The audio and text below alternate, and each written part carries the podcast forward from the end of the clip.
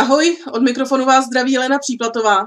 A dneska tu máme přednášku, která není ani archivní, ani úplně nová, ale byla nově zveřejněna na YouTube. Je to přednáška vymírání a jejich role v evoluci a přednesl ji můj kolega Honza Toman, který nedávno obhájil doktorát na katedře filozofie a e, dějin přírodních věd na Přírodovědecké fakultě Univerzity Karlovy. Honza je náš oblíbený přednášející a určitě se s ním nesetkáváme naposledy. Nicméně, já bych vám teď ráda představila to, na co se můžete těšit příští týden, a to naživo, nikoli v záznamech, protože bude velice nabitý přednáškový týden. Úterý se v Pražském planetáriu můžete přijít podívat na přednášku Norberta Austa z německých skeptiků a ten bude hovořit právě o tom, jak se němečtí skeptici potýkají s homeopatií. Přednáška bude v angličtině a nebude tlumočená, nicméně nemusíte se bát, určitě to bude dostatečně srozumitelné, pokud byste snad chtěli na konci klást nějaké dotazy a netroufli si na angličtinu, tak přednášky samozřejmě za vás rádi do té angličtiny přeložíme. Případně se můžete zkusit zeptat německy, panu přednášejícímu to jistě nebude vadit. No a e, ve středu vás čeká přednáška na Akademii věd na Národní třídě, kde bude hovořit Eva Jirsová a Kristýna Vavrušková, a to o farmakovigilanci v České republice. Jde samozřejmě o přednášku z našeho cyklu Věda kontra iracionalita. No a v pátek máme samozřejmě další pátečníky. Hovořit bude Ladislav Skrbek. Tématem budou nízké teploty a supratekutost. Takže pokud vás zaujala minulá přednáška o supravodivosti, a nízkých teplotách, tak se určitě přijďte podívat i na tuhle přednášku, která vlastně na to bude svým způsobem navazovat. Než předám slovo Janu Tomanovi s jeho optimistickým tématem hromadných vymírání, tak bych vás ráda upozornila na to, že laboratoř eh, profesora Flegra má svoji popularizační platformu bigl.flegr.com, eh, kam píše nejčastěji právě Honza Tomán a eh, dělí se tam s vámi o výzkumy, které ho zaujmou nebo které se vůbec vztahují k výzkumům, které děláme v naší laboratoři psané je to poměrně pří, přístupnou formou právě pro veřejnost, abychom trošičku eh, spopularizovali ta témata, kterými se v laboratoři zabýváme. Takže pokud vás zaujme tady ta přednáška, určitě se podívejte i na našeho Bígla. A protože nejvyšší čas, abych předala slovo našemu přednášejícímu, tak vám přeju příjemný poslech a těším se na slyšenou zase u dalšího dílu.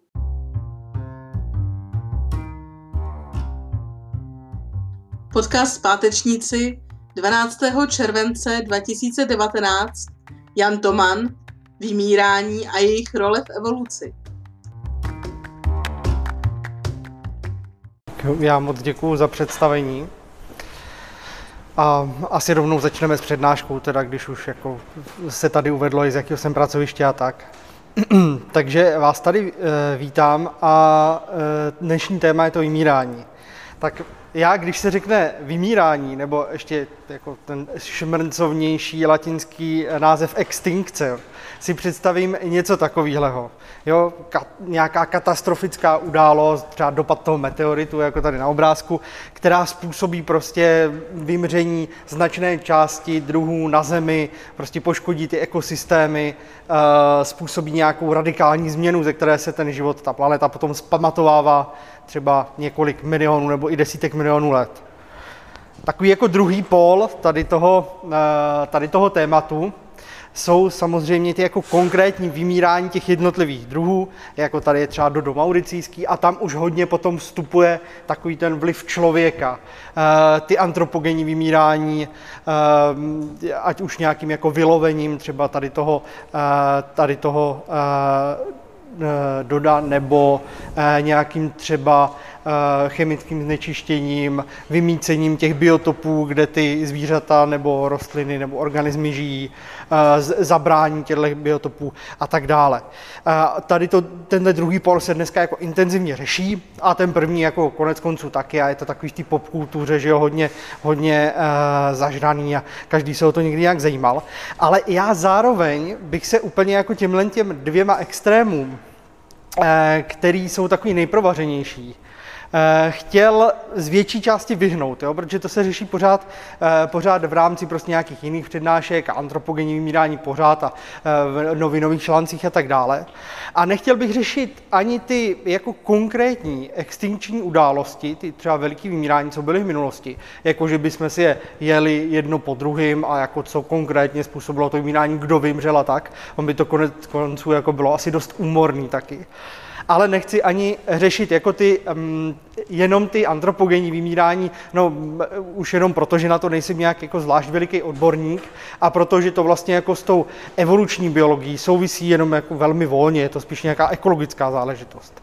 Takže o čem se vás tady budu snažit nějak přesvědčit v rámci celé téhle přednášky, je to, že to vymírání není nějaký jenom jako zlo a katastrofa, který ten život jako musí překonat a něco, co mu klade prostě překážky do cesty, ale že to je spíš takový zásadní faktor biologické evoluce, který tu biologickou evoluci velmi výrazně ovlivňuje a bez toho vymírání by ta biologická evoluce vypadala úplně jinak a dost možná by vůbec jako ten život na Zemi nebyl tak různorodý, tak zajímavý, jak ho známe dneska. Jo, konec konců, když se nad tím sami zamyslíte, tady jsem dal i to jako časovou škálu s nějakými ilustracemi, tak prostě jenom díky tomu vymírání, jako třeba když na konci křídy vymřeli ty dinosauři, mohli nastoupit savci a rozvinout se, vytvořit ty dnešní formy, mohl nastoupit člověk, vzniknout lidská civilizace kdyby e, někdy v druhohorách neustoupily do pozadí ty nehosemené rostliny, nemohly by nastoupit krytosemené rostliny, které dneska tvoří úplně páteř těch pozemských ekosystémů a tak dále a tak podobně. Takže opravdu jako vymírání je nějakým důležitým faktorem biologické evoluce a e, konec konců nakonec, e, když dáme diskuzi e, o tom, e, jak jsem vás dokázal přesvědčit tomhle výroku nebo nedokázal, eh, můžeme eh, se pobavit. Ještě možná jenom takový varování na začátek. Eh, ono to téma je strašně zajímavý, ale zároveň se jim jako nelehce vede nějaká jedna jako linka spojovací. I proto, že to všechny ty fenomény, v rámci, o kterých budu mluvit, jsou teprve předmětem toho výzkumu v té evoluční biologii, v paleontologii. Není úplně jasný, jak jako to s tím vymíráním je, jaký má důsledky, jaký má souvislosti. Takže mm, eh, je to s tím tak jako všelijak a pro mě jako nebude úplně jednoduchý, abych vám to vyložil nějak koherentně.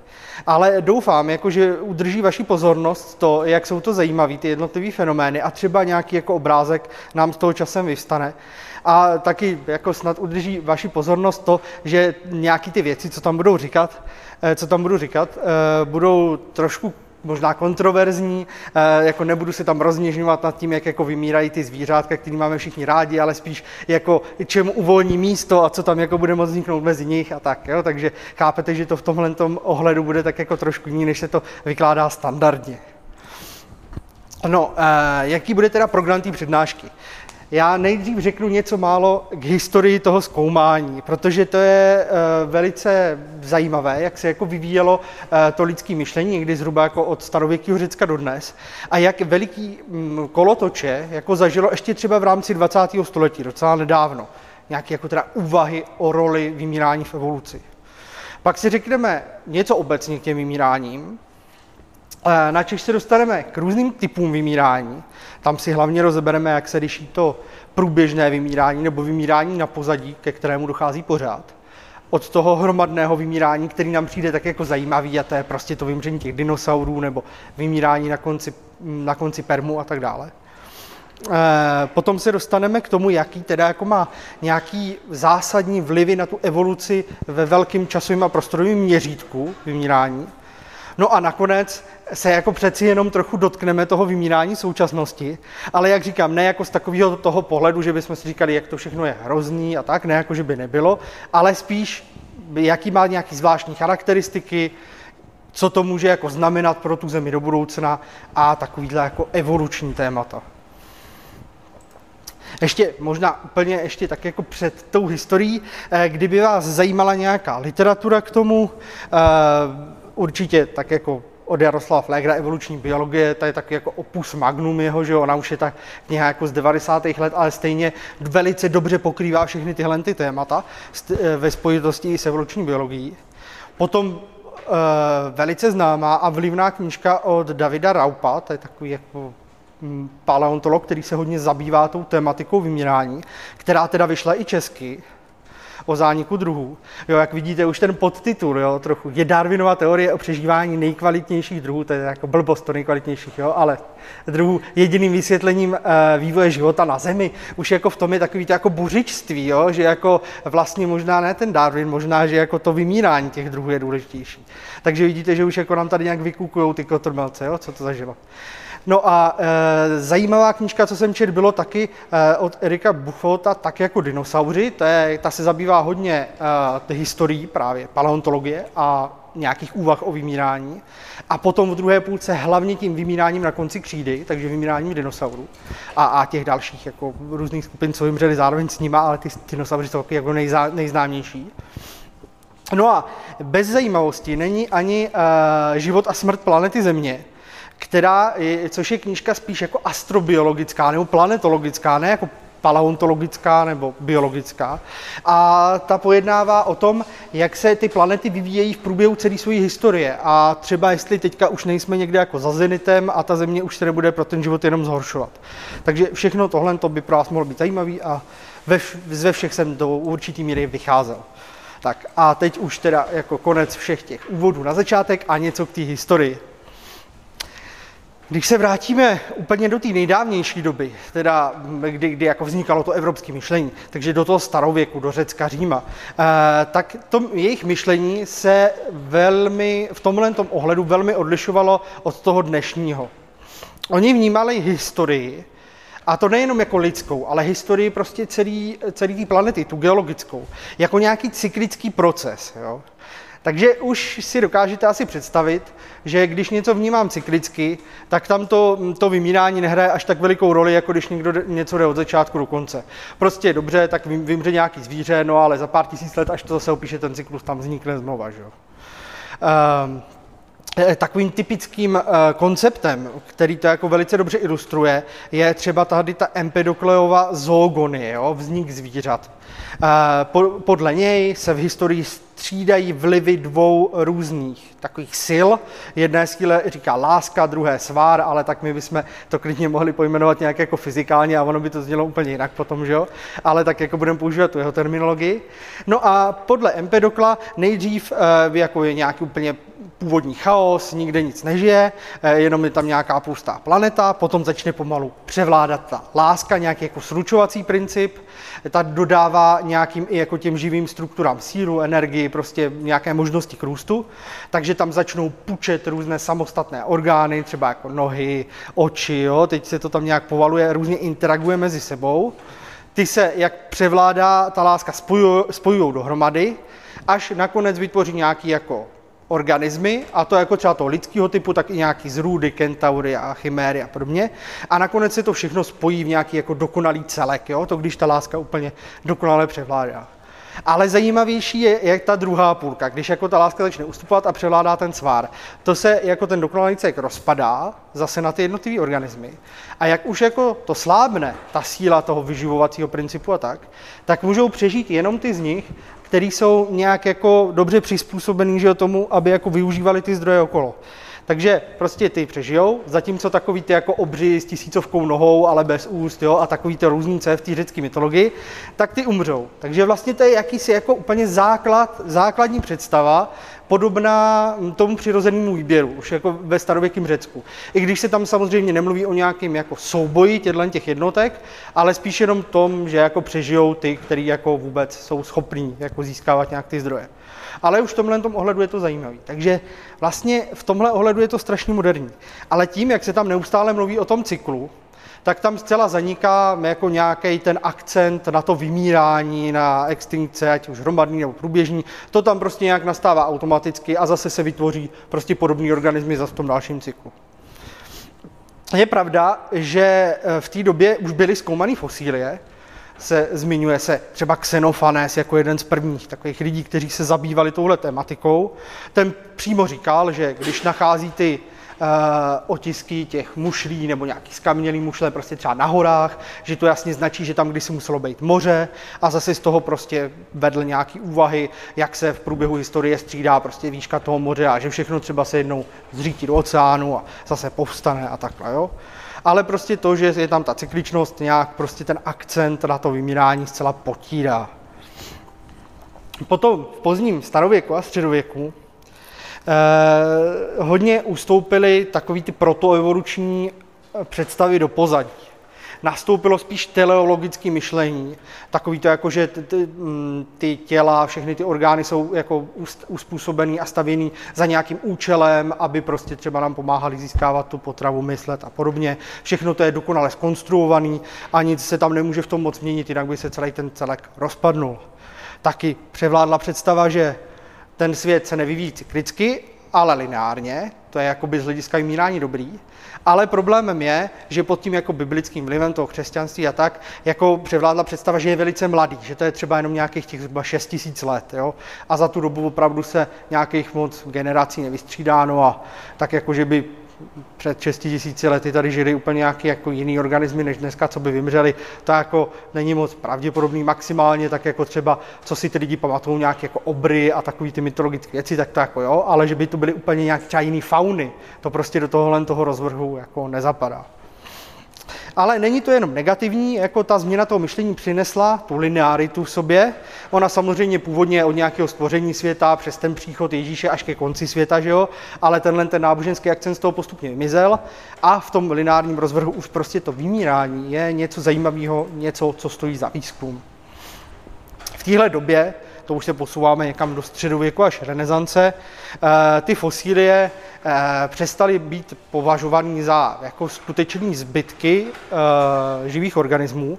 Většina badatelů je považovala za nějaký hříčky přírody, jenom takový jako projev té plodivé síly země, který, kterým jako víte, že třeba v takových těch alchymistických představách ty žíry těch růd prostě rostou kde si v zemi a ty potom prospektoři jenom najdou. Jo? Tak stejný síly jako podle nich, když dojdou třeba do nějakých jiných hornin, můžou vytvořit, že jsou tam takový jakoby otisky listů nebo tvary podobný mušlím, ale je to jenom prostě takový jako neutrální tvoření téhle síly podle nich. Tak tak si přesně představovali, že jako vznikly ty fosílie.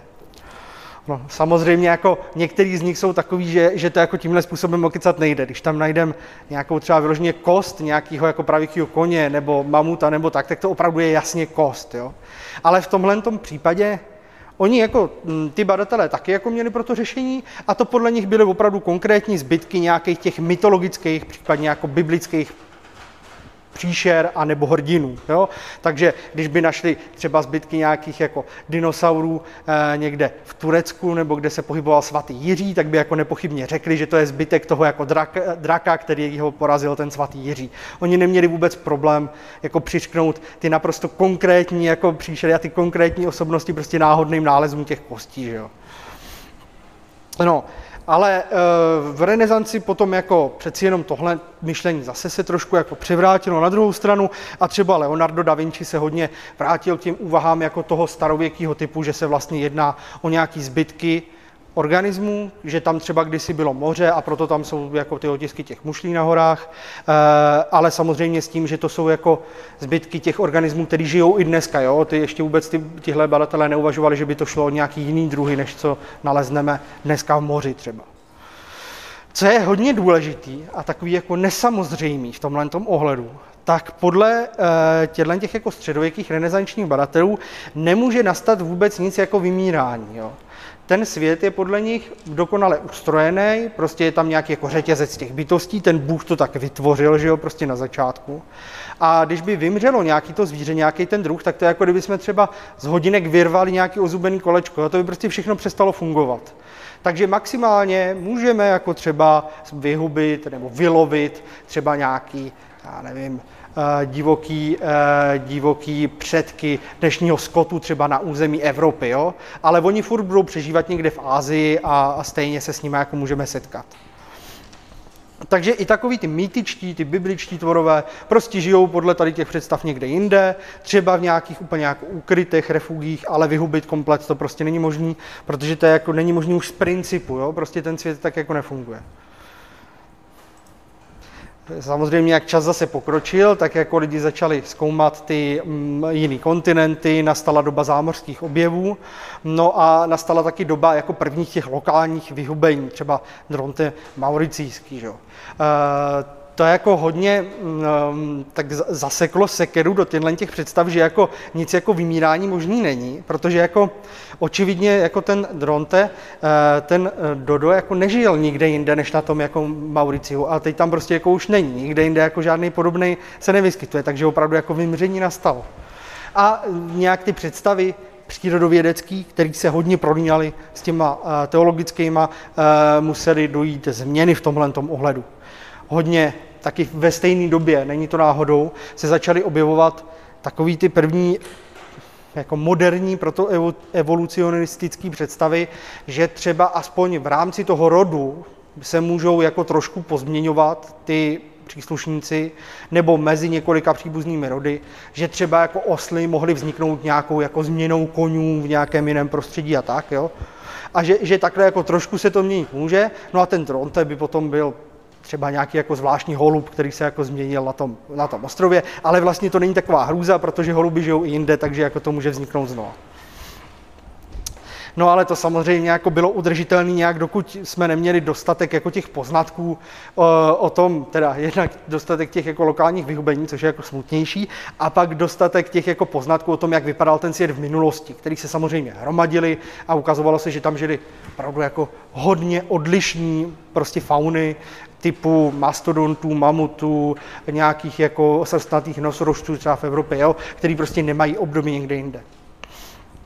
Hodně významnou osobou z tady toho období je eh, George, no, George Cuvier, eh, který eh, byl jako významnou osobností francouzské přírodovědy, ale i politiky a vůbec mm, nějakého jako společenského života. Zažil velkou francouzskou revoluci, byl ministrem hned několikrát a tak dále, takže opravdu významná osobnost. No a ten eh, razil představu takzvaného katastrofismu. On se hodně zabýval právě tím, jak vypadal život v minulosti, studiem těch konkrétních koster, těch vymřelých tvorů. No, tak těch, tenkrát ještě se jako nedělo, že jsou vymřelí, ale prostě těch jako fosilních koster. E, pokoušel se a velice úspěšně rekonstruovat je, jak vypadaly ty organismy. Je zakladatelem moderní srovnávací morfologie a taky jedním z zakladatelů moderní paleontologie, takže opravdu významná osobnost.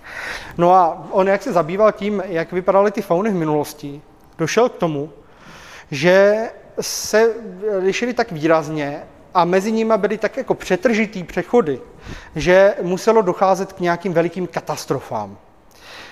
Samozřejmě jako na bílení bylo v té době, že jako jednou z těch katastrof byla ta povodeň světa, že, která se popisuje v Bibli. Takže to se v, už v té době hodně komentovalo a on to jako do těch představ zapojil ale podle něj eh, ta potopa světa byla spíš takovou eh, jako třeba i přirozenou událostí, na kterou ty lidi jenom jako vzpomínají v té Bibli a nějak si ji vyložili, ale vlastně mohla mít celé jako přirozený charakter.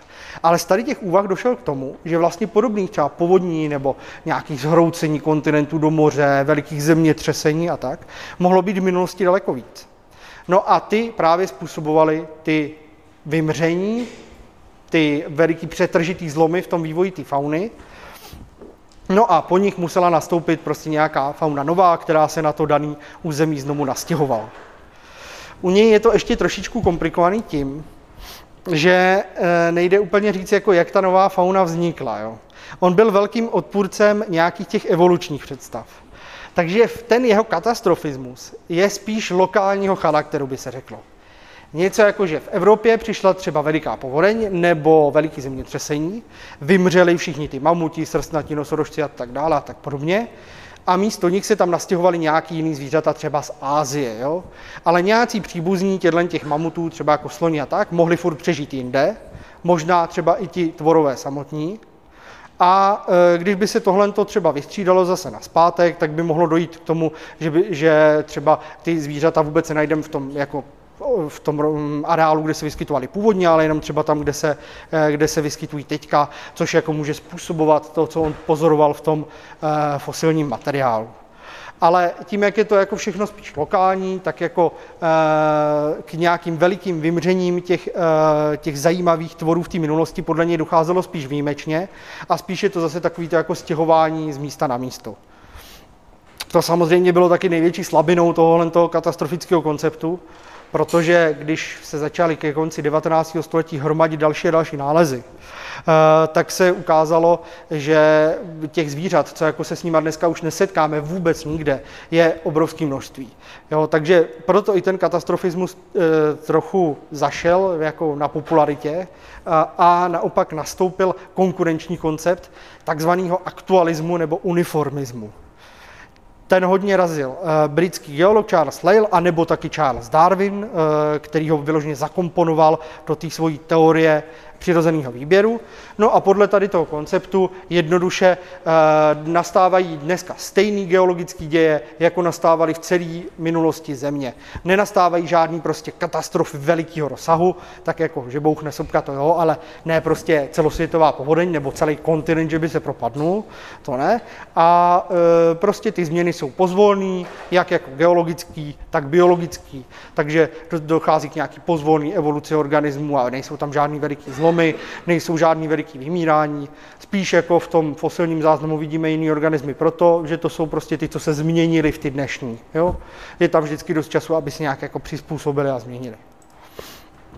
A je zajímavý, že právě jako tahle ta představa, že vlastně to vymírání moc není, jako dala základ i té moderní evoluční syntéze. Jo. Ta převládala až do nějakých 80. let, že vlastně vymírání je jako nějakou úplně raritní událostí. A spíš ty organismy se jako vyvinuly v nějaký jiný. Uh, takže jo, tohle to jsem říkal, akcentuje teda ta moderní evoluční syntéza gradualismus, aktualismus, nehromadná vymírání, ne nějaký evoluční veliký zákonitosti, o který by stály v pozadí.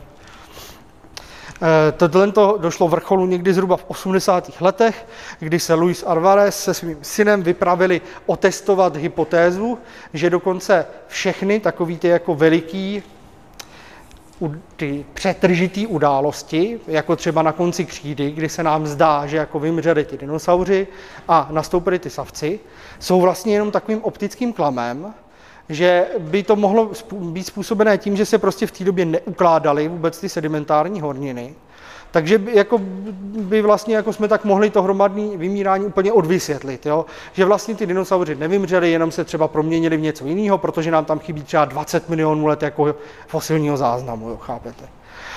No, jenomže problémem bylo, že oni se vydali jako otestovat tuhle tu teorii a úplně dokonale ji vyvrátili. Oni uh, měli svoji myšlenku, že pomalu jako s prachem, který dopadá na Zemi z vesmíru, se můžou ukládat i nějaké jako prvky a izotopy, co se na Zemi normálně nevyskytují. To je úplně jako pravda. Oni se zaměřili na, na iridium, který jako se velmi dobře měří a hledá. A hledali ho právě v těchto vrstvách, který, když by jako se tam neměli vytvářet ty skameněliny, ale stále by to tam mělo dopadat z toho vesmíru, mělo být ve větší koncentraci, že jo? takže by to tím potvrdili. No, jenomže oni jako naměřili tu koncentraci ještě jako o mnoho řádů vyšší, než by vůbec jako vyplývala z tady toho očekávání. Takže uh, to vůbec jako neodpovídalo té teorii, to by bylo jako, že tam chybí třeba 200 milionů let historie, jo, což je jako nesmysl, to prostě nesedilo s tím zbytkem. No a vy, jako uvažovali, co to mohlo způsobit, no a vlastně tak jako podpořili úplně zásadně tu jako katastrofickou teorii, že to bylo všechno způsobené nějakým jedním velikým kataklizmatem, v tomhle tom případě dopadem nějakého velikého meteoritu, který v sobě toho irida prostě měl hodně, jak, jak dopadnou se to rozpílilo na celý zemi. Později se ukázalo, že v téhle době opravdu jako dopadnou meteorit, je to ten známý Chicxulub eh, na hranici uh, jako v oblasti Mexického zálivu a, a mm, vlastně jako dneska se pokládá eh, tahle ta událost za prakticky jistou nebo velice silně podpořenou e, pro to vymírání na hranici křídy a třetí hor, takže kdy vymřeli i ti dinosauři. No, ve stejné době se začaly objevovat i myšlenky, že vlastně ta evoluce nemusí být tak gradualistická, tak průběžná, že i tam můžou být nějaké jako přetržitý skoky, že třeba nový druhy vznikají jenom z nějakých izolovaných populací a e, ten zbytek může vymřít a vůbec se tak jako hodně vrátilo do hledáčku těch evolučních biologů to vymírání jako nějaký evoluční fenomén. No, e, takže to bylo k té historii a teďka něco jako k tomu obecnímu. E, já se podívám, kolik máme času, no, výborně. Takže věda, která se zabývá tím jako vymíráním a hledání těch fosílí, paleontologie samozřejmě. Já to nechci rozebírat úplně dopodrobná, ale zase bychom to asi neměli úplně jako vynechat, protože ono to je nějak potřeba pro to chápání potom těch složitějších konceptů, co budu říkat potom. Takže paleontologie, eh, paleontologie studuje ty vymřelé druhy, různé druhy fosílií, nejenom ty samotné jako skamenělé pozůstatky organismů, ale třeba i jejich otisky, pozůstatky jejich činnosti, třeba jejich doupata, eh, mikrofosílie a spoustu, spoustu dalších. Taky se zabývá datováním stáří těch fosílií, na což můžeme použít různé fyzikální metody, jako třeba měření poměru radioaktivních izotopů v tom materiálu, nebo tefrochronologii. Věděl by někdo, co je tefrochronologie? To je, že se mm, podívají ti paleontologové na záznam nebo na vrstvu sopečního popela, která se nachází v tom daném, v té dané vrstvě a srovnávají třeba na různých místech na světě. A ona, když pochází z jedné exploze, tak má stejný jako fyzikální a chemický rysy ten popel a můžou tak vlastně jakoby synchronizovat to datování pro celý rozsáhlý oblasti nebo dendrochronologie na kratší období, vlastně něco podobného, ale pomocí těch letokrů stromů, nebo palinologie zase pomocí záznamu pilu. Jo? To je třeba spíš jenom na nějaké období až tak desítky, stovky tisíc let, ale stejně užitečný. Eh, ještě důležitější než tyhle přímé fyzikální metody jsou takzvané metody stratigrafických korelací. Tam můžeme zařadit takzvaný princip superpozice a princip vůčích fosilí. Obojí jsou to úplně jako primitivní věci, ale hrozně důležitý ta superpozice prostě říká, že za normálních okolností, co je níž v tom fosilním záznamu, tak je starší a to, co je víc nahoře, tak je novější. A princip půjčích fosílí říká, že když někde máme podobné sady fosílí na různých místech ve světě, takže nejspíš to bude jako stejná vrstva. Takže jako, je to skoro až takový jako Cimmermanovský, jako komediální, že jo? ale je to strašně důležitý, protože právě tyhle ty základní poznatky nám umožní jako nějak seřadit ty vrstvy, datovat je, porovnávat je. To může všechno komplikovat, třeba redepozice, že mm, později můžou být vymytý ty fosilie z těch vrstev a třeba se propadnou do vrstev jiných. Takzvaný senior Lipsův efekt, který zase říká, že jako nemůžeme říct, kdy úplně jistě ten daný druh vyhynul. Když máme třeba, nevím, pět koster tyranosaurů, tak my jako, to je mizivá šance, že bychom jako našli zrovna toho posledního tyranosaura na světě. Jo?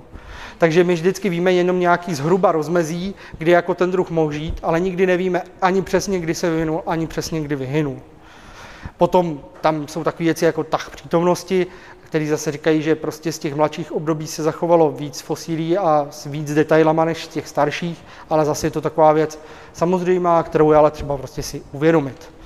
No a výsledkem tohle bádání můžou být takovýhle veliký krásný projekty, jako třeba e, stratigrafické korelace a chronostratigrafická tabulka, která opravdu nám do velikých detailů jako uvádí, jak se střídaly ty jednotlivé období po sobě a dává takový základ, na kterým můžeme pracovat.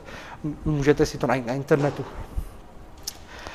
Takže úvod a teďka něco jako k tomu vymírání jako evoluční síle. Takže vymírání je nesporně součástí evoluce aby jsme začali tak pozitivně, tak jistě vymřelo 99% až 99,9% všech kdy existujících druhů.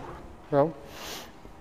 E, někdy se mluví o tom, že v tom dlouhém geologickém čase jako nepřežívají ti nejzdatnější, nebo během z hlediska toho vymírání nepřežívají ty nejzdatnější, ale ti nejšťastnější. Jednak ti, kteří se nacházeli prostě ve správný čas na správném místě. Když se budu nacházet jako na kontinentu, kam dopadne obří meteorit, no tak můžu být jako sebe přizpůsobený, ale prostě mě to vyhubí, jo.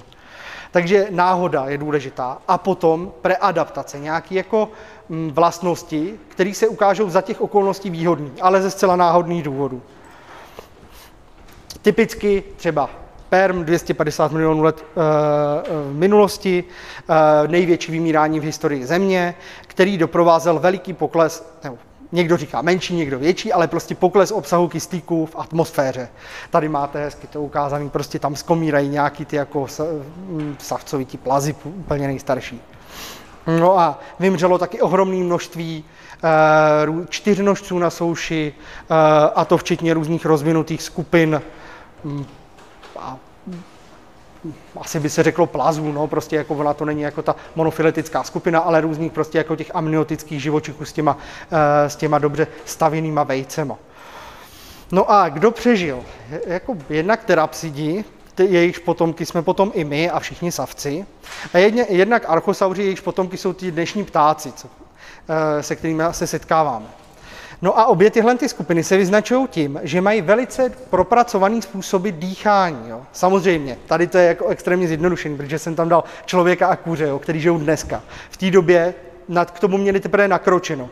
Ale i tak prostě, jo, měli oproti těm svým příbuzným liním, uh, sofistikovanější dýchání, uh, měli teda nějaký jako zárodek bránice, těch mezižeberních svalů, kterým pomáhají dýchat i nám dneska.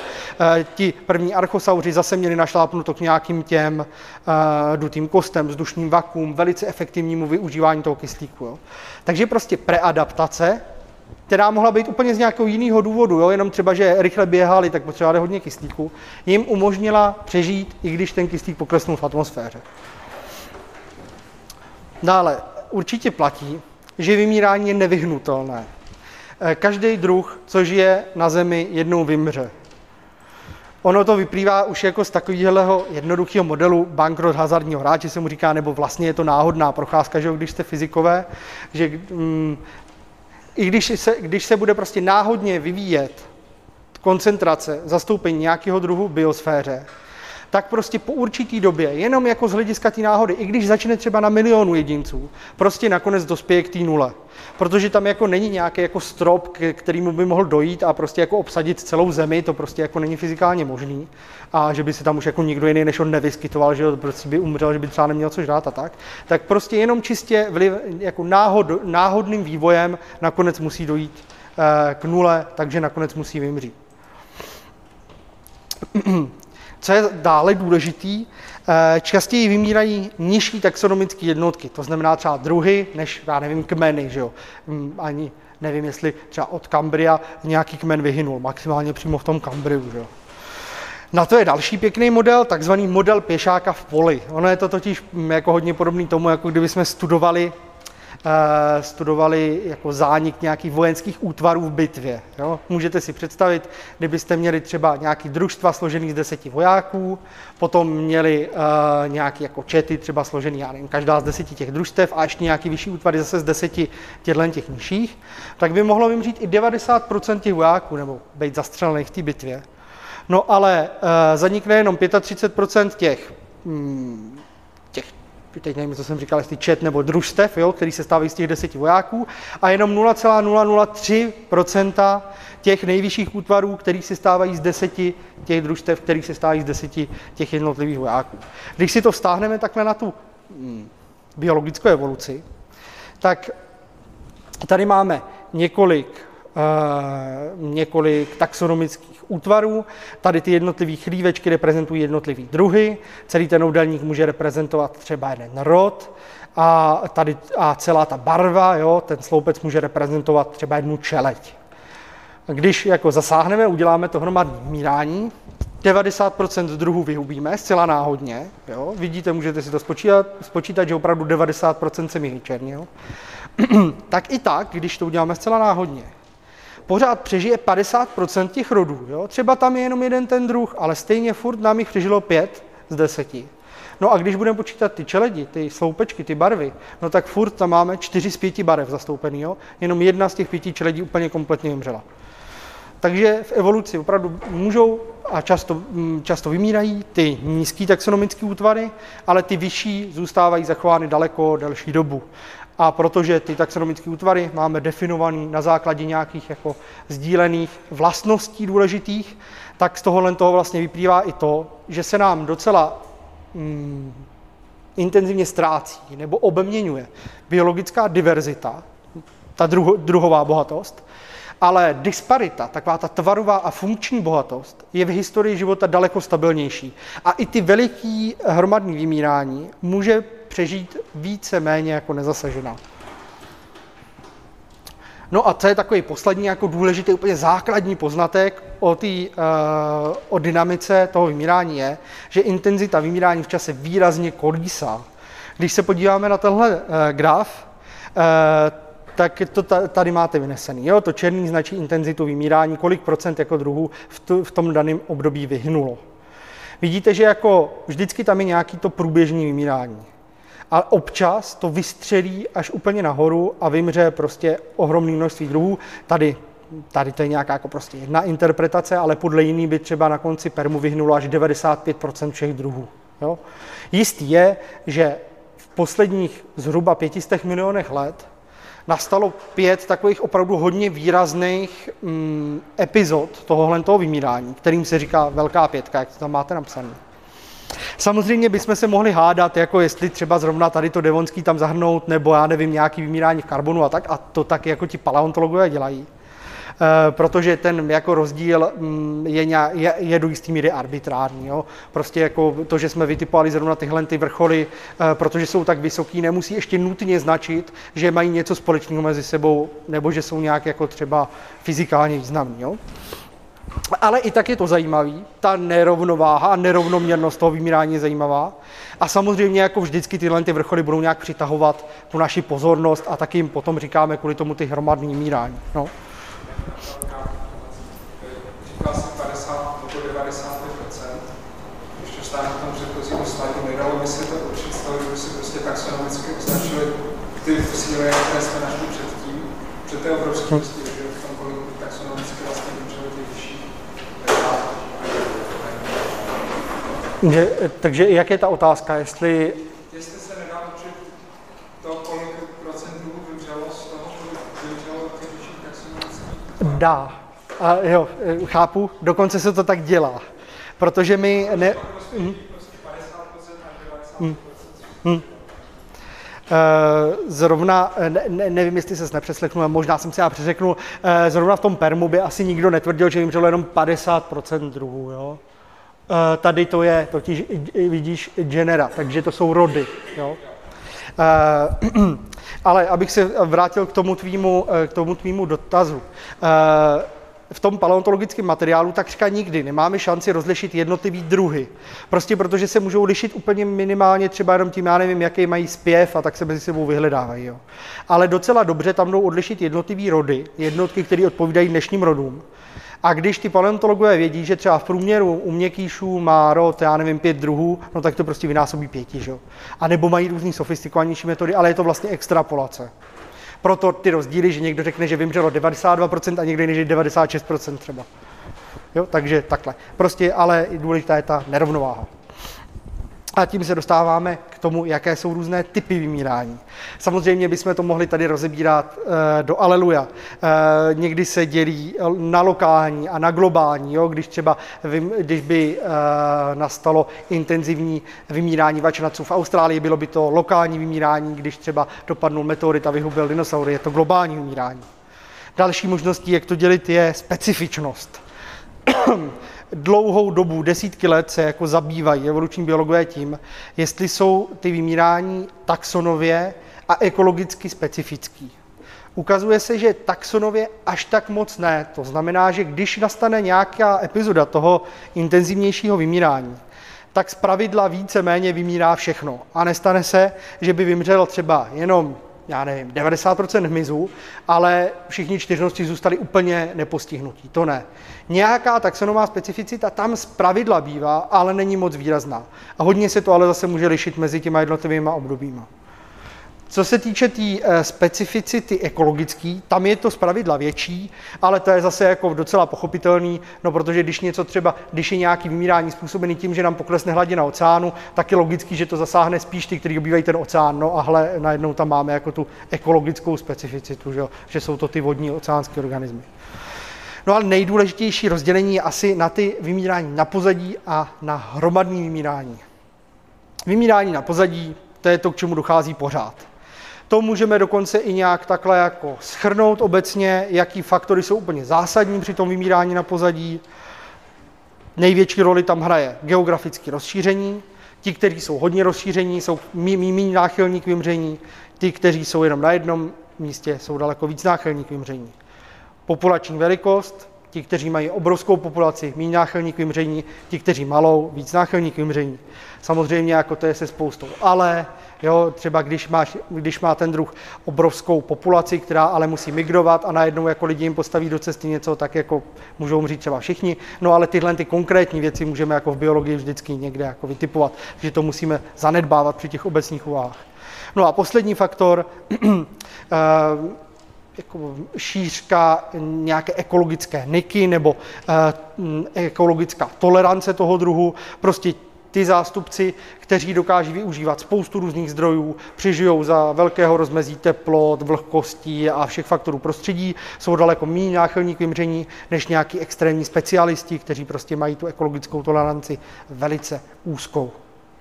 Jo, takže tady z toho vlastně můžeme odvodit jako e, velikou část toho, jaký druhy vymřou na pozadí a jaký naopak jako dlouhodobě přežijí.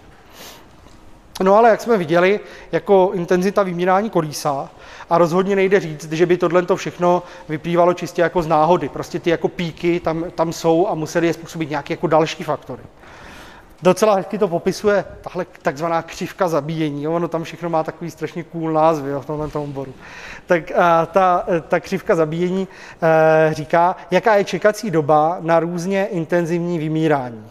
Ta vlastně jako byla skonstruovaná nějak empiricky na základě těch dat, které byly nazbírané a ukazuje se, že zhruba jednou za milion let vymře nějakých 6% druhů, tuším, že to je 6, eh, jednou za 10 milionů let asi 30% druhů, nebo 35, což už je jako docela solidní, že? a jednou za 100 milionů let víc než 60% druhů, což, což je vymírání už opravdu toho jako nejvyššího řádu, který se blíží, rozhodně by patřil do té velké pětky a blíží se třeba tomu permskému, tomu úplně největšímu. Takže eh, jednou za čas, a ne, není to jako úplně zřídka, z toho geologického hlediska nastávají opravdu i ty obrovské vymírání. No a těm se teda říká hromadný vymírání. A ty můžou mít různé příčiny. První, který si rozebereme příčiny, a doufám, že vás to bude zajímat, protože to je právě taková jako plejáda všech možných jako katastrof, co můžou nastat, eh, jsou vnější. Nejčastěji, a už jsme se toho dotkli, eh, dopady velkých kosmických těles. Hodně to teďka frčí. Eh, po té době, co, co vlastně bylo velice silně podpořeno, že to vymírání na konci křídy způsobil dopad toho čeksulbského meteoritu, je tohle jedno z nejpreferovanějších vysvětlení těch hromadných vymírání. Takže Chicxulub zhruba 300 km kráter, nebo někde se dočtete 200 km kráter, 65 eh, milionů let, takže přesně to sedí na to rozhraní křída třetí hory. Eh, máme tam tu iridiovou anomálii, máme tam různé mikrotektity a takový ty minerály, které prostě vznikají při dopadu velikého tělesa přetavením těch hornin, které jsou v podloží. Eh, podobný určitý jako dopadový krátery se podařilo nalézt jako i z jiných geologických období. Některý z nich docela dobře sedí na období toho intenzivnějšího vymírání ne všechny, a to je právě jako tou záhadou, jakože já trochu to nabourává tu teorii, prostě nalezneme i docela veliký dopadový krátery, který se zrovna k nějakému velikému vymírání nevážou. Takže očividně to všechno jako není tak jednoduché, že bychom to mohli svést eh, jenom na meteory. Důležitý ale je, že jako to není jenom ten mm, dopad samotný, co způsobí tu katastrofu. Tam máte uvolnění ohromného množství tepla. Jo? Takže zapálí to si kolo, destruuje vyloženě fyzicky rozsáhlou oblast několika tisíc kilometrů čtverečních.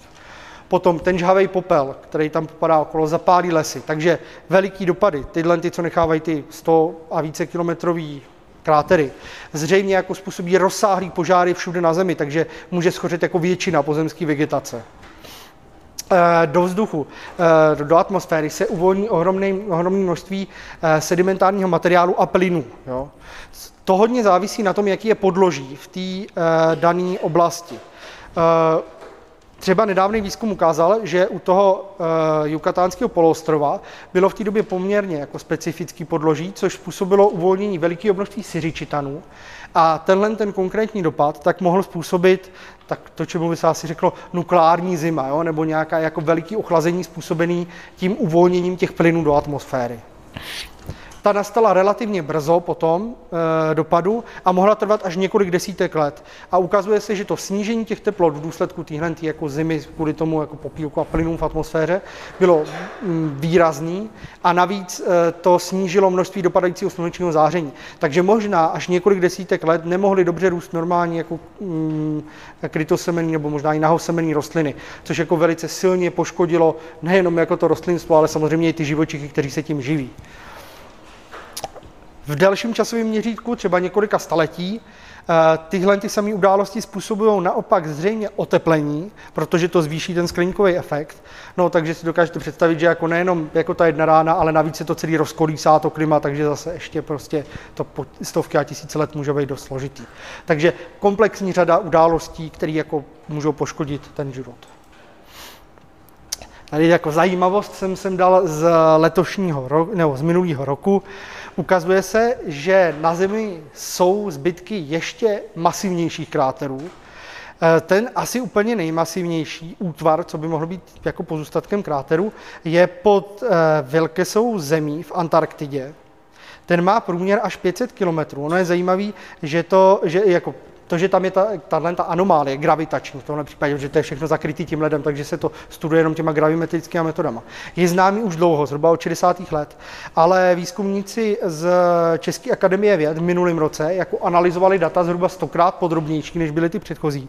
A na jejich základě potvrdili, že jako veli, s velmi velkou pravděpodobností tenhle útvar opravdu je zbytkem dopadového kráteru.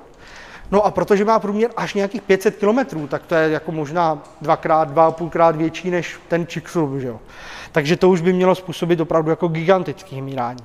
Že hned tam jako tak nějak se dere na mysl, že by, jestli náhodou to nemůže způsob, souviset s tím ohromným vymíráním na přelomu toho Permu a Triasu, tím vůbec jako nejintenzivnějším. Tak jako samozřejmě mohlo by, no, ale bohužel, jak je skrytý ten kráter pod tím ledem, my nemáme žádnou možnost jako detailně zkoumat ty vrstvy, jenom je jistý, že je starší než a zhruba 85 milionů let. A to z toho důvodu, že on s velikou pravděpodobností pokračuje na nejjižnějším okraji té australské desky. A tak můžeme vlastně jako s jistotou říct jenom to, že jako ten meteor dopadnul dřív, než se rozdělili ty dvě kontinentální desky, nebo zrovna ve chvíli, kdy se dělili. Takže je asi starší než těch 85 milionů let, ale jestli, jestli je to jako 250, 300 nebo 500, no, jako to už jako řekneme jenom s krajníma obtížema. Ale samozřejmě je to takový sugestivní. Některý takový jako víc senzacechtiví eh, badatelé, nebo možná spíš nějak jako novináři, říkali, jako jestli třeba dopad tohle toho meteoru nemohl způsobit ten rozpad té Gondvany, vlastně, že se vůbec odštěpila ta Austrálie. To je jako docela nepravděpodobný, ale je pravděpodobný, nebo je docela dobře možný, že to mohlo způsobit to veliký globální vymírání. No, ono je ještě, já se podívám, jestli tady jde internet, že bych vám ukázal jednu věc potom. Uh, ono je ještě dobře možný, že to souvisí jako s dalšíma věcma. Dostaneme se k tomu za chviličku.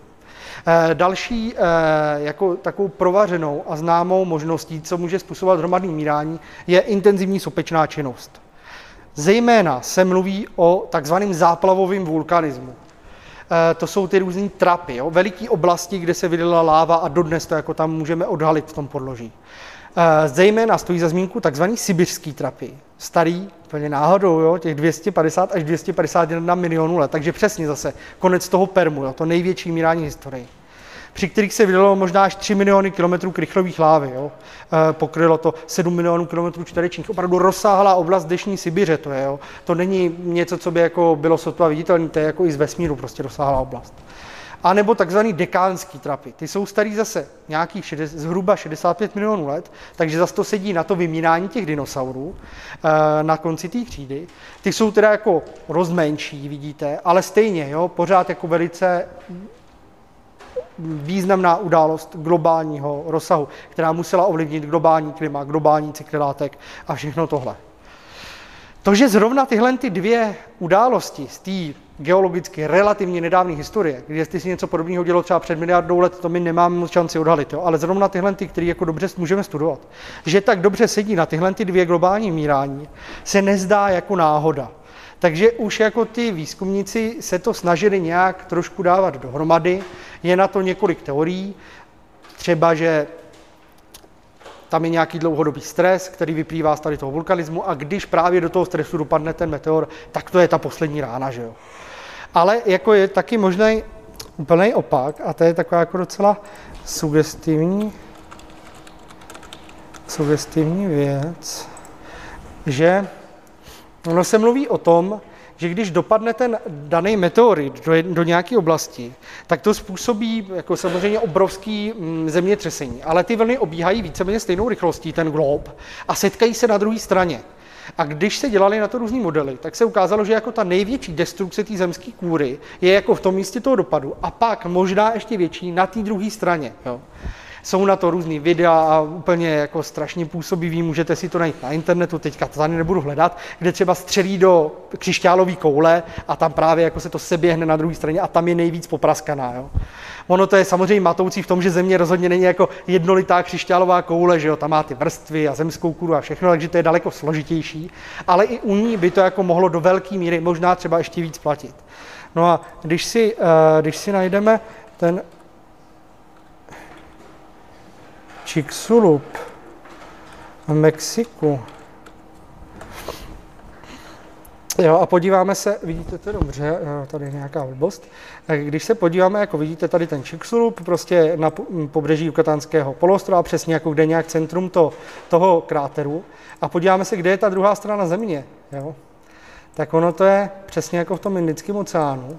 To samozřejmě jako dekánský trapy jsou v Indii, takže to není přímo na nich ale ta Indie se v tu dobu posouvala a byla přímo někde na tomhle místě. Jo. Takže to sedí jako velice přesně, když, když si jako vezmeme v potaz ten pohyb těch zemských desek, tak to opravdu sedí takřka přesně na tu oblast toho dekánu.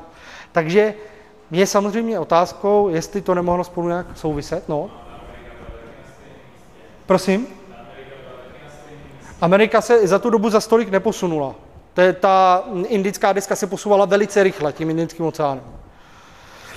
No a když bych našel, a to, tohle je takový, jako, že už to je ale známý jako docela solidně dlouhou dobu, jo.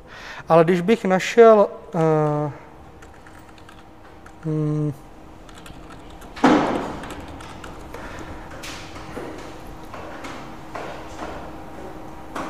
hmm, no,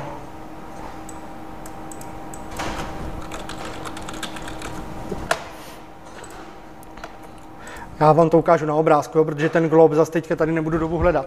Eh, když bychom se podívali na to, jak to bylo eh, v tom Permu, tam samozřejmě je to už jako problematičtější, protože jako ne, ne, neumíme tak dobře extrapolovat pohyb těch kontinentálních desek, takže to je všechno hodně přibližní. Jo. Ale opravdu zase ten kráter v té Velkesově zemi, tady, je takřka přesně na opačné straně země koule, jako ta oblast těch sibirských trapů. Jo. Což už jako, když to bylo jednou, a tak jako víceméně to se dělo, je takový jako, že možná. Ale když už jako to je po druhý, tak to je docela sugestivní, že by to jako mohlo být v tom nějaký jako pattern, nějaká souvislost. Ale samozřejmě to je jenom jako hypotéza, která jako nebyla ještě potvrzená. Takže to, jsou, to je záplavový vulkanismus, který teda nějak netriviálně může souviset i s těma dopadama těch velkých těles. Pak tu máme explozivní vulkanismus, to jsou ty takzvané supervulkány, který vybuchují v historii taky relativně často. Samozřejmě se nejedná o události tak zásadního charakteru, jako ten záplavový vulkanismus. Jo. Že i kdyby vybouchnul ten vulkán třeba pod Yellowstonem, tak to jako způsobí nějaký spíš jako lokální vymírání v té Americe. Samozřejmě to zemi postihne na několik, mm, asi jako tisíciletí, ale rozhodně jako nevím, že 95% druhů třeba. Jo, ale i tak explozivní vulkanismus může hrát svoji roli a důležitý je, že události když to porovnáme s dopady meteoritů, tak události stejně destruktivního charakteru z, způsobený tímhle tím explozivním vulkanismem nastávají zhruba dvakrát častěji. Jo? Takže v tomhle ohledu u těch katastrof toho menšího řádu by ten explozivní vulkanismus mohl hrát taky důležitou roli. Tady máte jako ještě srovnání vlastně, o čem jsem mluvil, že někdy ty krátery docela dobře jako sedí na ty velké vymírání, někde třeba nám úplně chybí, teda tady bychom mohli dokreslit ten z té velké souví země, že jo? Vidíte, jo? ale třeba někde jako zase úplně chybí. Někde to dobře se kryje s tím velikým záplavovým vulkanismem, no, někde zase nekryje. Takže očividně ty faktory jsou jako složitější. Další, další faktor, co může způsobit globální vymírání, mluví se o něm hodně často, jsou změny výšky hladiny oceánu. Ono to není tak spektakulární jako ty dopady toho meteoritu, eh, meteoru, ale je to mm, jako možná v historii ještě důležitější. Protože eh, největší množství eh, oceánských druhů žije na kontinentálních šelfech. To jsou ty mělké oblasti moře, než tam je, než je tam ten jako sráz do nějakého toho hlubokého oceánu. No, takže když dojde ke snížení hladiny moře, tak se z tohohle stane souš a to, co tam žije, prostě vymře. Takže ta největší část těch druhů v tom oceánu prostě zahyne. A stejně tak, naopak, že když se zvýší hladina oceánu, tak se z toho stane hluboký moře a zase, co tam žije, tak vymře. Takže prostě tyhle ty události, i když jsou takový jako relativně prostě jako ne, ne tak spektakulární, tak můžou mít prostě velice výrazný vliv na tu mořskou faunu nebo floru a zase můžou vést k hromadnému vymírání. Eh, a další faktor, který s tím může do jistý míry souviset, hypoxická, anoxická moře, že prostě se tam nedostává kyslíku. Dneska takovou oblast nalezneme třeba v Černém moři, kde to je způsobený tím, že má jenom jako velice malou výměnu vody s tím globálním oceánem a vyměňuje se jenom ta vrchní, vrchní vrstva, zatímco ta dolní je silně zasolená a je tam málo kyslíku. Historicky ale k takovým událostem mohlo docházet i v daleko větším rozsahu, třeba v důsledku toho, jak se pohybovaly ty kontinenty, uzavíraly se různé ty cesty, kudy se mohly proudit ty oceánské proudy, kudy se mohla vyměňovat voda. A zřejmě v historii, třeba v Juře, došlo i k globálním anoxickým událostem, kdy prostě od určitých hloubky v tom oceánu nebyl skoro žádný kyslík, nebo na většině míst toho oceánu.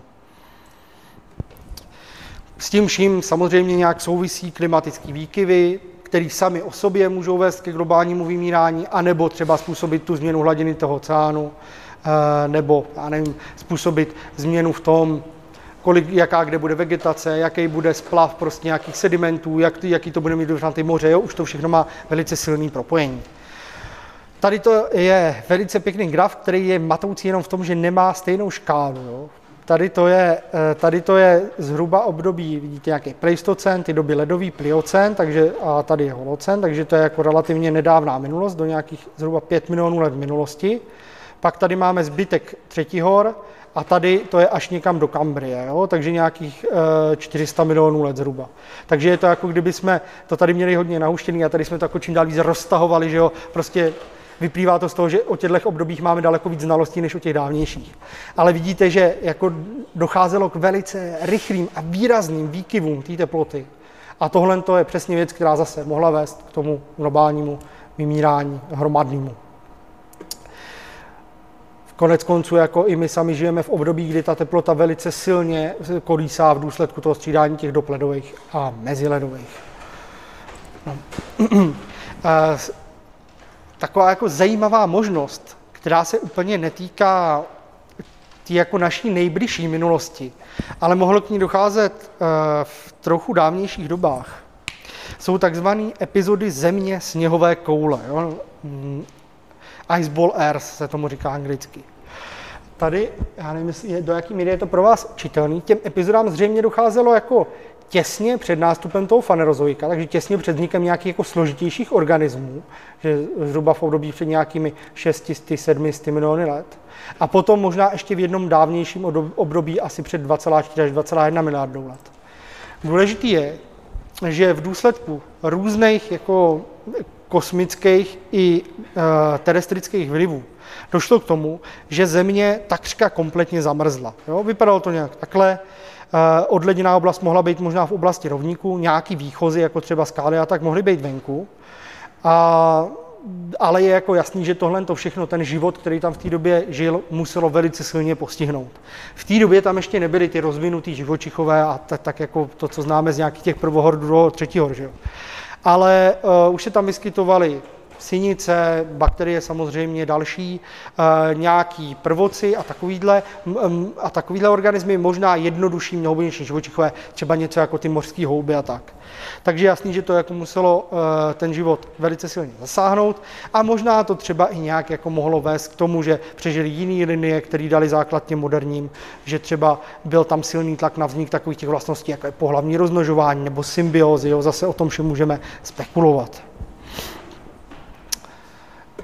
Asi nejdůležitějším jako vlivem, který k tomuhle globálnímu zalednění vedl, je, že v, v průběhu existence sluneční soustavy jako stoupá výkon slunce velice pomalu, ale v téhle době byl o něco nižší, takže celý ten systém jako těch mm, rovnovách na Zemi, těch zpětnovazebných cyklů byl náchylnější k nějakému mm, výkyvu, ať už k extrémně teplýmu nebo extrémně studenému stavu. Když se k tomu připočetlo to, že byly kontinenty v oblasti rovníků, Eh, tak, to, tak tady, ta, tady ta samotná, ten samotný stav, že byli v oblasti rovníku, vedl k tomu, že tam docházelo k intenzivnější jako smívání sedimentů, k intenzivnější erozi. Více do těch hornin, co tam byly, vázal kysličník uhličitý, oxid uhličitý. Ten je samozřejmě skleníkovým plynem, takže se vyvázal z té atmosféry do těch hornin samotných. No a tím, jak poklesnul, tak jako nastalo ochlazování. No a když už se rozšířily ty polární čepičky, tak to zvýšilo albedo, odrazivost té země, což vedlo k nějakým pozitivním zpětní vazbě, že víc, slun, víc slunečního záření se odrazilo, než zachytilo, zase přibylo sněhu, zase se víc odrazilo, až se ta země jak uzavřela v tomhle ledovém stavu. To jako říká ta klasická teorie a ten klasický model, ale je jasný zase, že to bylo trochu složitější, že k tomu očividně mohly přispět i synice, které zase odčerpávali ten oxid uhličitý z atmosféry, že jsou to že zelený organismy, který se jim živí při svojí fotosyntéze, eh, že k tomu eh, mohl přispět možná rozvoj v těch pozdějších období zelených řas, který zase efektivně využívají eh, fotosyntézu a spousta dalších vlivů, kterým jako nemáme čas se tady věnovat. Země sněhová koule už asi jako v historii země nenastane, ale z hlediska těch dávnějších období jde opravdu o takový jako silný katastrofický faktor, který mohl k globálnímu eh, vymírání vést. Možná by vás ještě zajímalo, jak se jako dostala země ven z tady toho stavu. No, ona, jak, jak jako byla uzavřená v tom ledu, tak se obecně soudí, že poklesly silně koncentrace právě těch synic, těch řáz, všech organismů, co spotřebovávají ten oxid uhličitý a i metan. Ten se mohl hromadit sopečnou činností. Jak stoupla ta jeho koncentrace, tak se zvýšil skleníkový efekt. E, trochu to poodtálo, země začala zase jako když bychom ten pozitivní zpětný cyklus vzali zpátky, zase víc pohlcovat toho slunečního záření a postupně celá rozmrzla. Tyhle ty události mohly být velice explozivní. Teď jsem viděl nějaký model, že to mohlo nastat možná během třeba pár sta tisíců nebo deseti tisíců let. Jo? Takže očividně zase něco jako velice katastrofického rázu. Myslím to rozmrzání. To, jak dlouho byla země zamrzlá, to je spíš v řádech milionů let. No a taková jako poslední a spíš úplně jako fantastická, fantastická možnost eh, toho, co může vést ke globálnímu vymírání, jsou ty různé jako zdroje kosmické radiace. Ono se o tom strašně mm, dobře mluví, protože to je takový opravdu jako ze sci-fi. Velice špatně se to dokazuje a nějak zkoumá. Samozřejmě víme, že dochází ve vesmíru k výbuchům supernov který, můžou, který mm, okolo sebe šíří elektromagnetické záření, v závěsu zatím nějaký jako mm, vesmírný záření, takže nějaký jakoby větší, uh, větší částice. Oba tyhle ty zdroje by mohly ten život jako poškodit. Potom známe ty uh, výrony toho gamma záření, ke kterým dochází prostě, no zase v tom geologickém měřítku docela často. Ty slabší a kratší jsou daleko častější než ty silný a dlouhotrvající. A potom ještě dalším faktorem, jako co souvisí s tou radiací, je, že Země v nepravidelných jako údobích, který nemůžeme odhadnout dopředu, se přepolovává. A při tom přepolování dochází k oslabení e, zemského magnetického pole, který nás právě chrání, zejména před tím korpuskulárním zářením, těmi slunečními větry nebo tím vesmírným zářením. A zase by jako v tuhle tu chvíli i to přirozené záření mohlo tu Zemi nějak poškodit. Co vyplývá z těch modelů je, že aby nás poškodila silně supernova vybuchující, by musela být fakt extrémně blízko. A tak blízko žádnou neznáme. Takže ani jako v minulosti tam zřejmě nebyla, nebo o tom nevíme. Takže to asi jako můžeme očkrtnout. Co se týče těch záblesků toho uh, gamma záření, uh, tam je to jako zajímavější. Ty, uh, ty dlouhotrvající by měly být závažnější, než ty krátkotrva, eh, krátkodobí. Ty dlouhotrvající by třeba mohly způsobit až třeba zánik ozónové vrstvy planety, čímž by ji vystavili intenzivnímu UV záření třeba na mnoho tisíc let, což by zase mohlo vést k nějakému rakovinnému bujení těch organismů, že by ty rostliny prostě nemohly fungovat optimálně jo? a tak nějak všechno by to mohlo způsobit to hromadné mírání. U těch krátkodobých výtrysků toho záření spíš se to zdá asi jako nepravděpodobný a ty důsledky by byly malý eh, nebo ve skrze žádný. Co je co, a zase se o tom mluvilo třeba hodně na začátku tohle toho roku, protože vyšla studie, jakože to vymírání před 2,6 miliony let mohlo způsobit výbuch supernovy. Jako co je ještě, jako co můžeme vzít v úvahu je, že eh, je to vesmírný záření, jo? nějaký ty částice, co se šíří, ne to elektromagnetický. A e, tohle vesmírné záření by teda jako dorazilo s nějakým spožděním k té Zemi, mohlo by se srážet s molekulama té atmosféry někde ve vysokých vrstvách, mohly by tam vznikat, a to jako, už jako vycházím z toho, co napsali ty autoři, myony, které jako pronikají velice silně třeba vodou a tak, a sice jako projdou tělem většinou bez nějakých jako následků, ale výjimečně můžou interagovat s tou hmotou, můžou způsobovat třeba nějaké mutace, poškození DNA. A tady to, jako to vesmírné záření, by teda pro prostřednictvím tady ty nějaké jako spršky těch myonů třeba mohlo zvyšovat pravděpodobnost rakovinného bujení a, a takových jako souvisejících věcí. Je to všechno trošku jako přitažený za vlasy, jo? je to vždycky, když něco, tak něco musí nastat, jo? a teď ještě tam musí mít spoustu předpokladů, jak daleko mohla být ta supernová, jak se to muselo odrážet jo? a takhle. Takže je to opravdu spíš jako hypotetický, já na to kliknu, jo? spíš takový spekulace, opravdu jsou to všechno.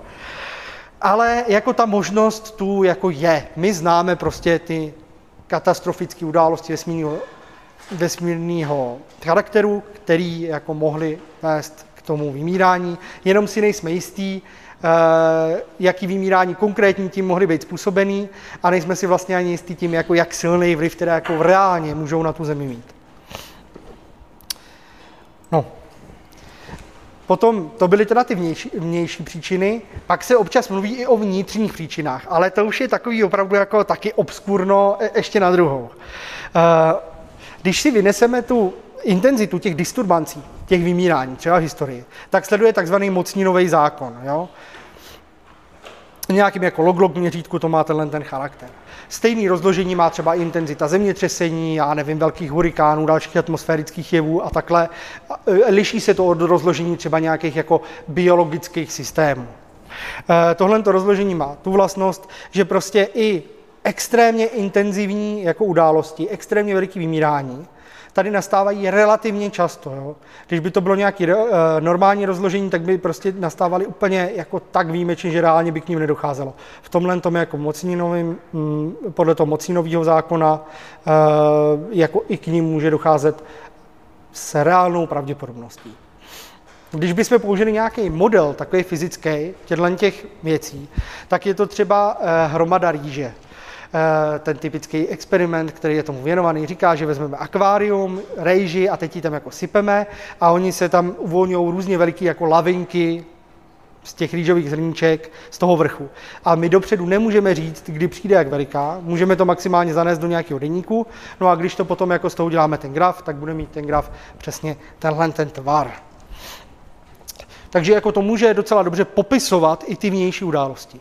Ale důležitý je teďka k tomu vnitřnímu charakteru těch vymírání, že, uh, že systémy různý, modelovaný, složitý, mají charakter, že se nachází někde blízko hm, chaotického stavu a na tady té hranici oscilují. Týká se to možná i takových těch složitých systémů, jako jsou ekosystémy prostě v přírodě, jo? že tam je spousta druhů, kterými mezi sebou nějak interagují a tak.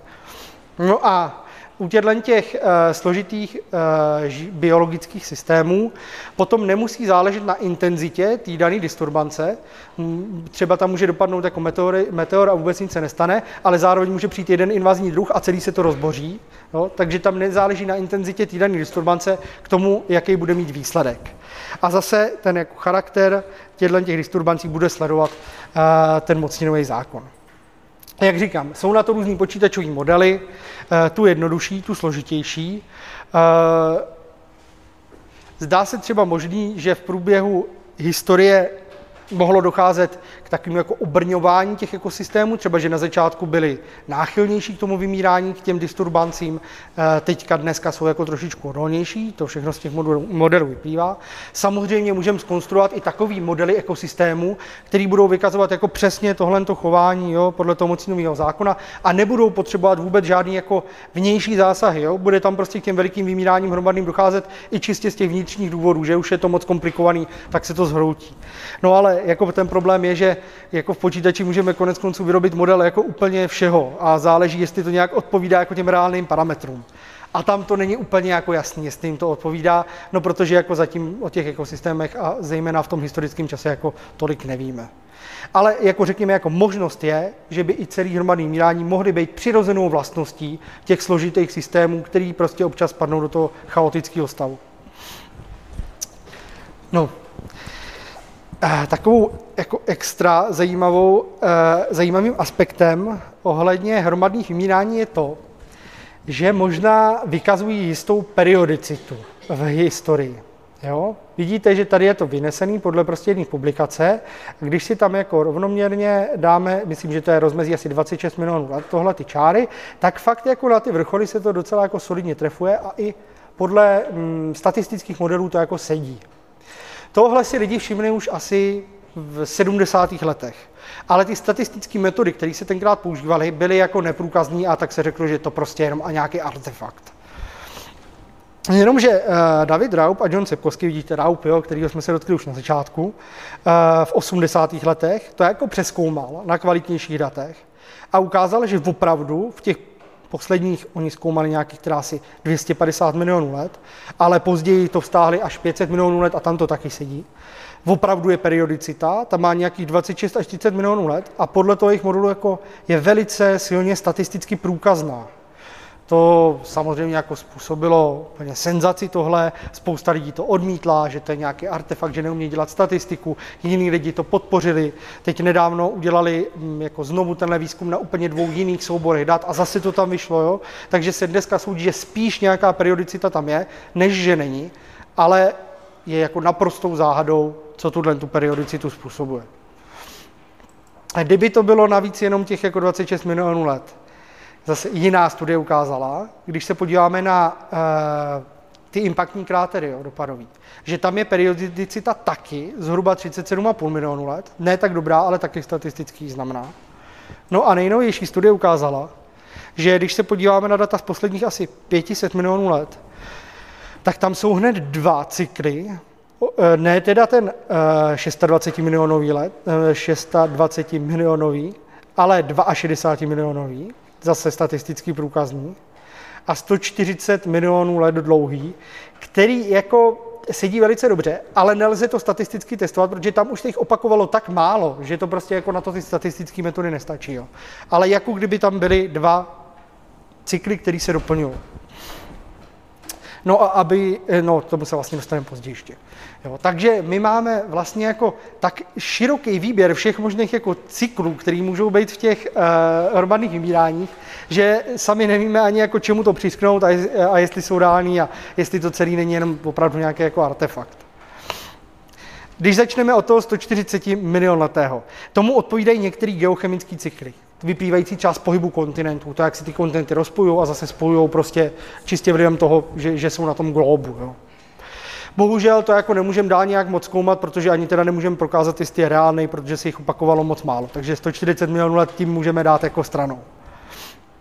Co se týče těch ostatních, eh, často se mluvilo o tom, jestli náhodou Země není nějakou dvouhvězdou, takzvaná hvězda Nemézis, že by tam byla, jo? vidíte zase úplně cool věc, eh, která by byla třeba hnědým trpaslíkem, takže by nebyla jednoduše jako pozorovatelná, ale na nějaký velice výstřední dráze by jako obíhala spolu se Sluncem, občas by se ty hvězdy mohly přiblížit, Tady to by způsobilo nerovnováhu v ortově oblaku těch komet, co obklopuje naši sluneční soustavu, no to slunce jako ve velké vzdálenosti.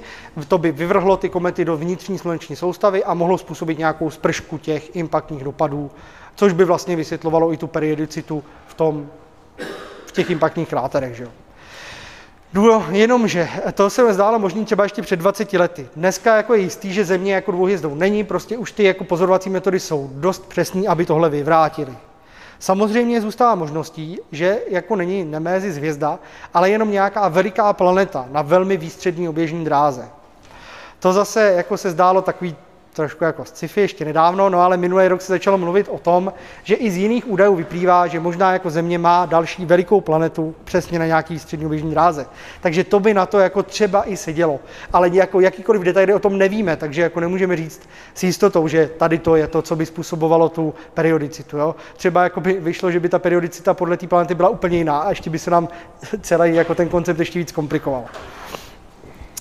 Co, se, co jako v té odborný, eh, v, odborných kruzích se považuje za, za pravděpodobnější, je průchod rovinou galaxie. Jo? Že opravdu Země jako prodělává nějaký cykly, kdy prochází rovinou jakoby toho disku té galaxie, který zase působí na ten oblak těch, eh, Ortův oblak těch komet a zase teoreticky může vychýlit ty komety do vnitřní sluneční soustavy. Problémem je, že to zase všechno stojí na různých modelech. A ty modely mají, udávají naprosto různorodou periodicitu. Většinou by se blížila asi spíš třeba těm jako 37,5 milionům let, jo? nebo někde mezi 30 a těm, těma 37. Ale zase, když do toho započítáme jako temnou hmotu nebo nějaký specifický rozložení temné hmoty v té galaxii, což jsou ale úplně jenom hypotézy, jo, tak to zase může vést až třeba pod těch 30 k 26, 22. V zásadě, jako jaký si zvolíme model, to, to tam jako můžeme napasovat. Takže s jistotou jako nemůžeme říct o tomhle tom vůbec nic. Ale přeci jenom průchod rovnou galaxie se zdá takový jako nějak furt možnější, než jako ta nějaká eh, hvězda Nemézis a podobně.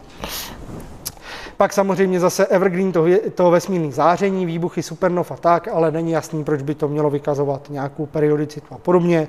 Geologický, geochemický cykly, cykly ve výkonu slunce, zase jako možný to je, nevíme o tom s jistotou, ale nic pohyb kontinentů, výška moře, no, možná nějaký jako sklon orbity, ale zase nevíme o tom, že by tam byly v tom nějaký tak dlouhý pravidelný cykly, kterým by to jako šlo vysvětlit. No a v neposlední řadě bychom na to mohli jako napasovat zase samoorganizované kritično a ty vnitřní důvody toho vymírání. No když by prostě jako ty ekosystémy se konfigurovaly podle určitého vzorce, tak i to by mohlo vést k tomu, že s určitou periodou budou prostě podléhat tomu vymírání. No, důležitý je, že tohle to by vedlo, ale jenom jako prům, že by tam bylo třeba průměrně každých 25 milionů let nastane takhle veliký vymírání. Jo. Ale ten cyklus je fakt jako hodně pravidelný a hodně to dobře na to sedí. Takže ani tohle to asi nebude dobrým vysvětlením. No. A ještě, abych to úplně jako celý schodil, tak průchod rovinou galaxie se teďka ukazuje, že Země prošla asi před jedním milionem let, ale poslední vrchol tohohle toho cyklického vymírání byl asi před nějakými jako 11 miliony let nebo ještě dřív. Takže Prostě jako absolutně nevíme, ale periodicita tam jako očividně nějaká je.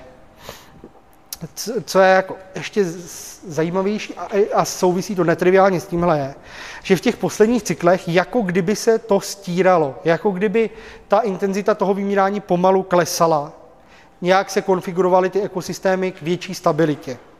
Zase jsou na to různý počítačové modely, je to vysvětlený, ale jestli jako to opravdu na té zemi takhle je, to je otázkou. No, já to ještě vrátím, jenom to byl tenhle ten graf, který jsem nepopisoval.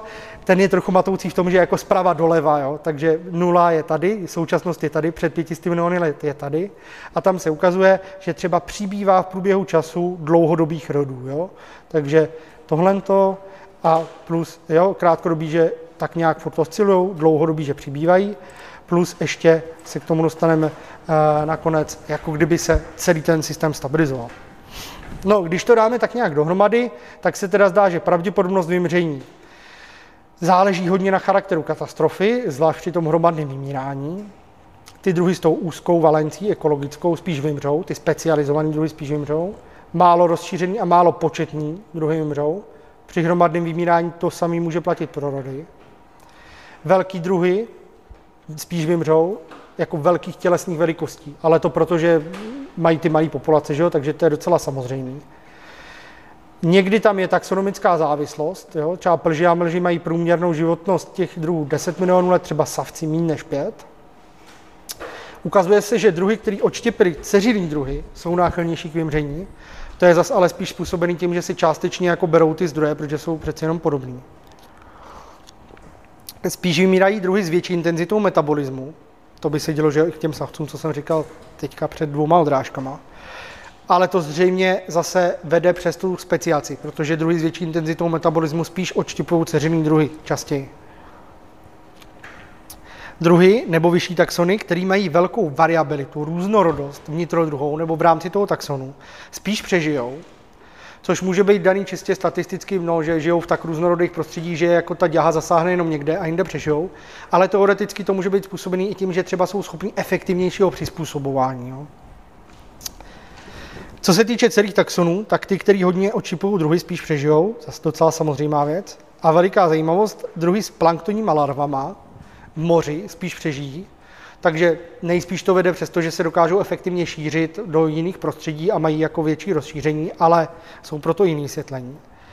Ale naopak bentický druhy, druhy, které žijou jako přichytle na dně moře nebo na nějakých skalách a tak, spíš přežijou. To by se zdálo jako na první pohled odporovat tomuhle, ale úplně to odporovat nemusí, protože tam jde o ty larvy v té předchozí odrážce. Jo? Když srovnáme jenom čistě planktonní druhy a jenom čistě přisedlý druhy, tak tam jako to je jasný, že ty bentický mají výhodu. Na tomhle základě byla formulovaná celá teorie, že ty hromadní vymírání ve skutečnosti nespůsobují kosmické události, výbuchy sopek, žádný tyhle vnější, ani ty vnitřní, ale že můžou být způsobený epidemiema virového původu.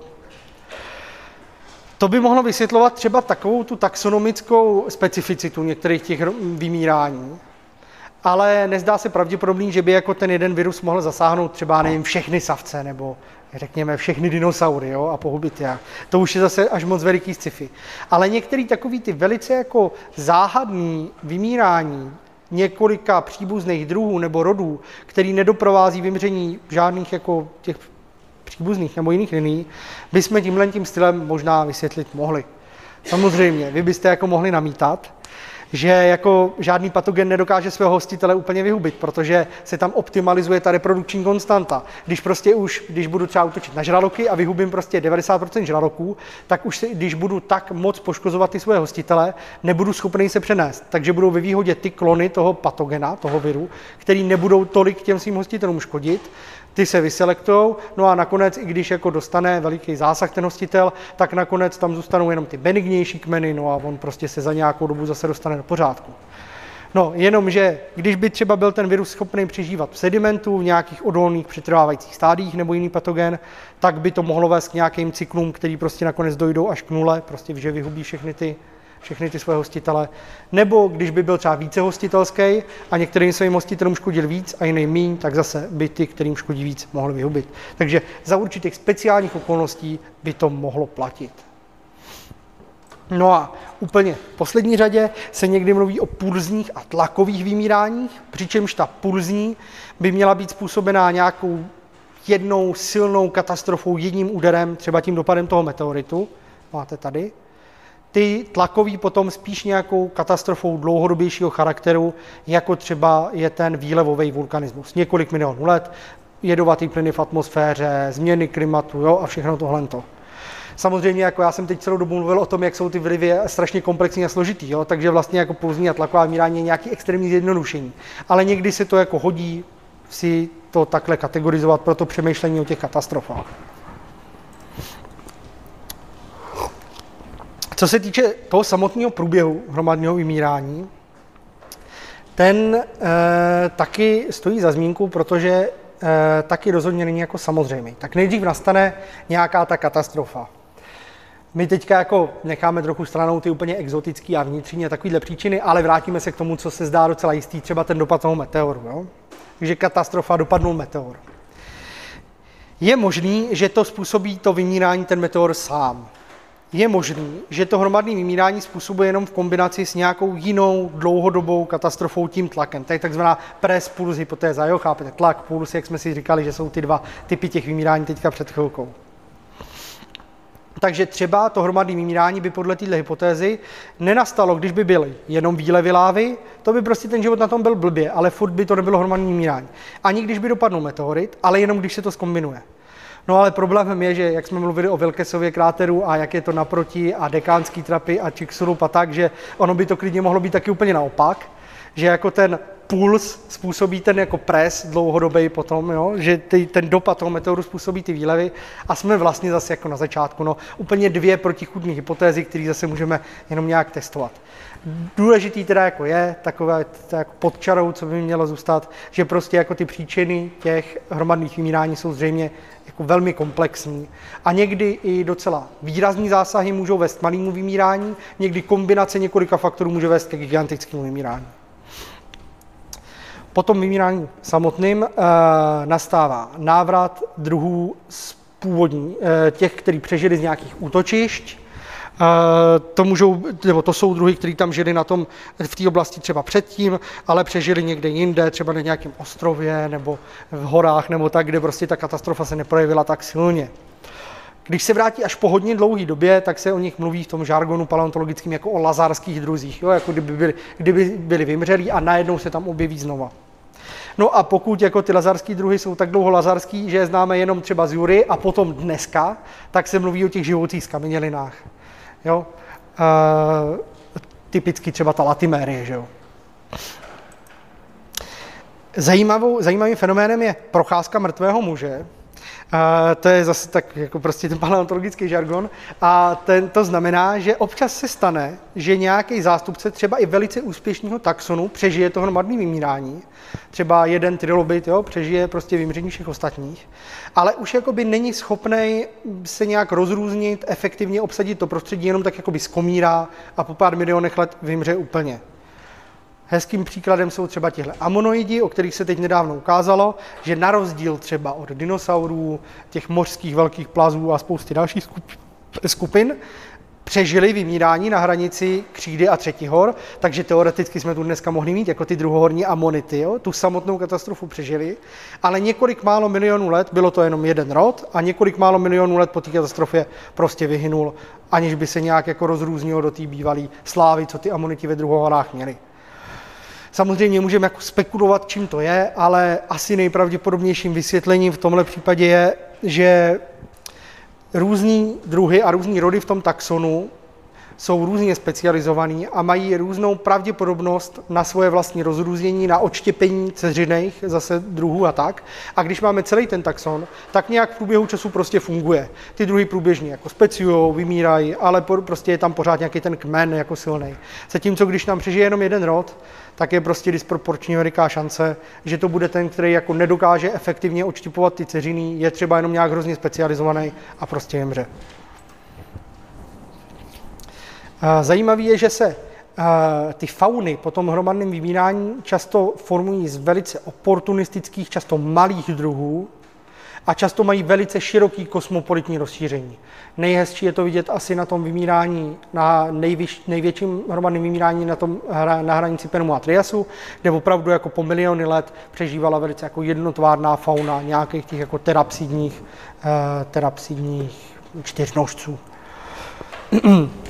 Nedávný výzkum navíc ukázal, že jako to nemusí být daný jenom tím, že to jsou nějací ti univerzál, univerzalisti, takový ti, co jako přežijou vždycky a všude, dneska by se řeklo v dnešní fauně třeba šváby a potkani a takhle. A ty se potom rozšíří a prostě jako dominují, než se nějak jako tam z nich vyvinou ty specialisti. Ne, tenhle ten výzkum, který byl teda zaměřený na, na, jo, na jako ten kosmopolitismus, to, jak, rozšířený ty fauny po těch globálních katastrofách na Zemi jsou, ukázal, že to může být jako vyloženě jako svébytná, svébytná epizoda života na Zemi, kdy ty druhy, který to přežijí, vytvoří specializovaný ceřinný druhy, které jsou vyloženě jako specializovaný na, na ty katastrofické podmínky. Jo? Že opravdu jako to nejsou jenom ty, co náhodou přežili a jsou malí, ale že vyloženě ty, kteří přežijí, odštěpují druhy, které jsou přednostně, přednostně malí, jsou přednostně generalisti a jsou to takový jako ti postkatastrofičtí specialisti. A samozřejmě taky mají to spíš kosmopolitní než jako lokální rozšíření. No a když se už úplně dostaneme k závěru, k těm dopadům na makroevoluci, tak se ukazuje, že tady ta svébytná část toho, té evoluce života, následující po hromadném vymírání, trvá zhruba 10 milionů let. 10 milionů let po tom hromadném vymírání kulminuje odštipování nových druhů i těch specialistů a ten ekosystém se vrací zase do nějakého toho bohatého původního stavu. Tohle to všechno může mít ale jako velice silný vliv na tu makroevoluci, protože při těch hromadných vymíráních můžou vymřít i momentálně, nebo i před těma vymíráníma úspěšní linie. Jako ono typicky se říká, už je to skoro až jako sprofanovaný, že jo, ty dinosauři, jako doba dinosaurů, dopadnul meteorit, skončila doba dinosaurů, nastala doba savců. Ale ono jako v zásadě je to pravda, jo. Ty dinosauři opravdu dominovali všem eh, hlavním nikám, jako těch hlavních bíložravců, hlavních masožravců na souši ale eh, a ty savci jako se vyskytovali taky, taky byli různorodí, ale fakt jenom v nějakých jako specializovaných prostředích, jo, noční malí dravci, stromoví a tak vejcožraví, jo, takový ty okrajové strategie. A teprve potom, co ty dinosauři vymřeli, v důsledku hromadného vymírání, mohli ti savci jako obsadit i to hlavní a fakt se jako hodně rozrůznit. No, může to vést teda až k tomu střídání, střídání dynastií. Další takovou jako vysoce spekulativní věcí je, jestli a jak moc se v historii života zvětšuje biodiverzita, to znamená počet druhů.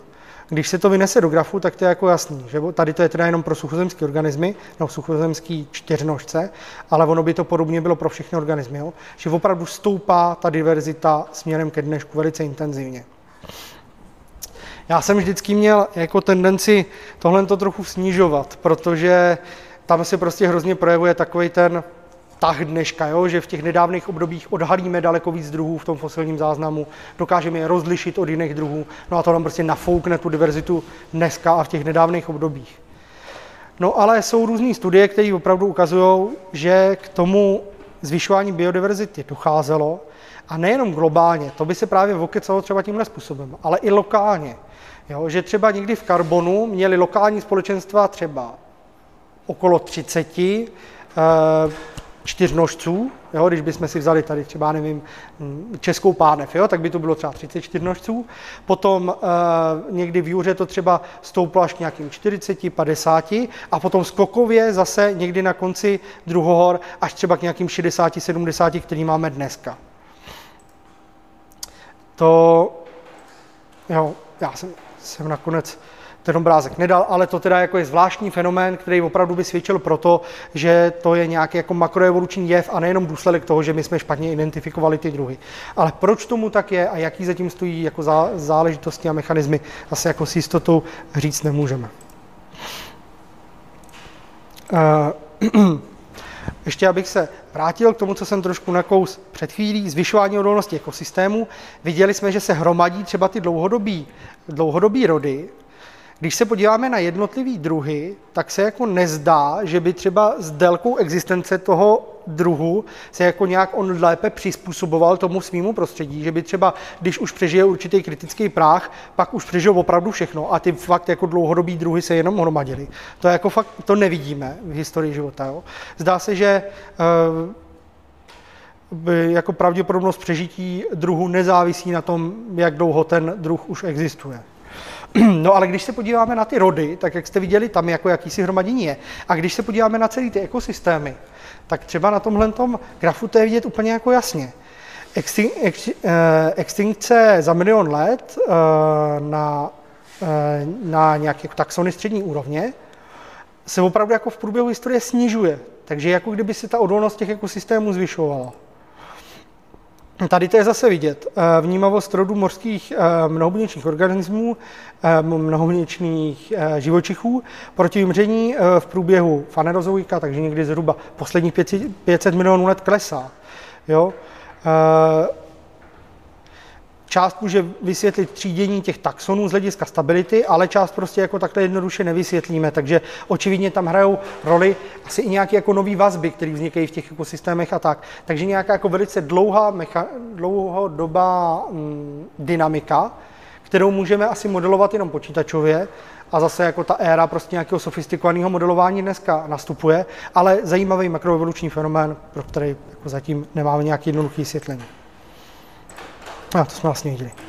No a když už, a to už plný závěr, se dostaneme k tomu vymírání současnosti, tak aniž bych ho rozebíral úplně do podrobna, tak prostě jako mm, znečištění, že jo, eh, zabírání ekosystémů, mm, nějaké jako ničení těch původních ekosystémů, eh, vypouštění různých jako škodlivin do toho prostředí, eh, změny klimatu a takové ty věci, všechno, co s tím souvisí, jo, tak prostě člověk působí jako velice silný stresový faktor na tu biosféru na Zemi. K tomu musíme ještě připočítat to, že s člověkem se šíří jeho domestikovaný anebo s ním nějak synantropní organismy, které figurují v těch oblastech, kde nejsou původní jako invazní druhy a můžou způsobit zase vyhynutí spousty těch původních. Takže typicky nějaký třeba potkan, prasata a spoustu dalších my jsme vytipovaný. Když bychom se drželi hodně při zemi, takhle, takový ty hodně jako katastrofický scénáře, říkají, že vlastně jako my způsobujeme teďka to hromadné vymírání. Jenomže to jako není úplně pravda. Jo? Ono prostě to vymírání, který způsobuje člověk, má velice jako zvláštní charakter a není to jako kdyby to byla, já nevím, jeden obrovský dopad meteoru a nevýběrově to jako pokosilo všechno. Někdo, když bychom se drželi hodně při zemi, by mohl říct, že to vymírání současnosti je jako to vymírání na pozadí, ale daleko intenzivnější. Jo? Jako kdyby jsme, jak, něco jako třeba ten výlevový vulkanismus, když by byl, ale ještě ne na úrovni toho jako hromadního vymírání, když by jako ty, ty druhy a rody začaly vymírat. Jo? Jsou na tom prostě teďka špatně, mají málo jedinců, zmenšuje se jejich geografické rozšíření, jsou tak jako jednou nohou v hrobě, ale ještě nejsou úplně mrtví. Jo? Ale ani to by jako nebylo úplně efektivním vysvětlením toho vymírání současnosti. Ono je totiž fakt, fakt anomální v té historii. Vymírají rozhodně přednostně živočichové, ale nějak jako nepříliš specificky. Mezi nimi hlavně izolovaný, endemický, specializovaný druhy. To je podobný tomu jako na pozadí. Takže dochází k snižování diverzity, jo, druhové bohatosti. To nepochybně. Třeba v důsledku existence člověka klesne o několik desítek procent, když budeme počítat prostě ty jednotlivé druhy všech těch lístů a hmyzu a všeho třeba v tropech. Člověk taky dlouhodobě zabírá ty ekosystémy, takže jako dokud tu bude, tak se, on, tak se ty linie evoluční nebudou moct znova rozrůznit na tu původní, původní hodnotu. Konec konců, ale z toho geologického hlediska on ten člověk tady asi jako nebude tak dlouho a když bychom to studovali jako v těch měřítkách makroevolučních, tak by se to možná jevilo úplně jenom jako spíš půrzní vymírání nebo než třeba tlakový, jo? že tam jako se to slívá všechno v jedno. No ale co je důležitý, tak člověk jako cíleně brání velký a zajímavý ty zvířata a taxony, že jo? Do toho jsme ochotní a schopní jako investovat veliké množství těch našich zdrojů. A docela efektivně je dokážeme chránit, jo, prostě ty plemený knihy a všechno. Takže člověk jako kdyby udržoval tu disparitu, tu různorodost. Takže to není jako třeba na konci křídy, kde jako vymřeli všichni dinosauři, všichni mořští plazy a monoidi a takhle. Ne, to jako člověk ty právě zajímavé skupiny dokáže udržet naživu, když třeba jenom v pár jedincích. Ale jako ty nezajímaví a ty malí, ti prostě jako vymírají. Extrémní vymírání je taky spíš lokální. A co je důležitý, tak se velice explozivně šíří právě ty invazní druhy spojené s člověkem, ty různý oportunistické druhy, potkan, myš, prase, pes, kočka, hospodářské plodiny a další. Takže ty, jako kdyby člověk šířil do celé té země a až zmizí, tak zřejmě tyhle ty progresivní, který právě jako se vytřídili na základě toho, že s tím člověkem dokážou přežít, že, jo? že dokážou přežít už plně všechno, nejspíš prodělají tu explozivní radiaci. Takže oni nejspíš dají základ té budoucí diverzitě. Ne ty původní obyvatele, ale to, co šíří ten člověk jako spolu. Navíc ten člověk jako odstraňuje takový ty pány hory, ty původní jako dominantní druhy a místo nich tam jako vozí tyhle. Ty. Takže v tomhle tom ohledu působí za spíš jako to hromadné vymírání. Jo? Jako on způsobuje to střídání takových dynastí, jenom v tom jako menším trošku měřítku, třeba nějakých jako savčích. Jo? A v makroručním měřítku se možná bude ta naše existence jevit spíš jako extrémně rychlá expanze několika rodů, zakladatelů nějakých budoucích velikých taxonomických linií. Jo? Že se v dlouhodobém měříku nemusí ani tak jako jevit jako nějaký hromadný mírání, ale spíš jako nějaká jako překutná výměna těch jako dominantních skupin.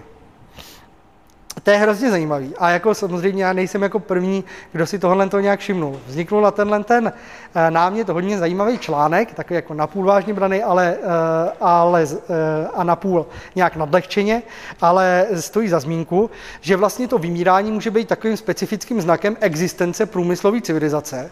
Vlastně jeden z jejich markerů. A tím, jak je zvláštní, tak možná úplně jako nejspecifičtější marker existence té civilizace. Jo?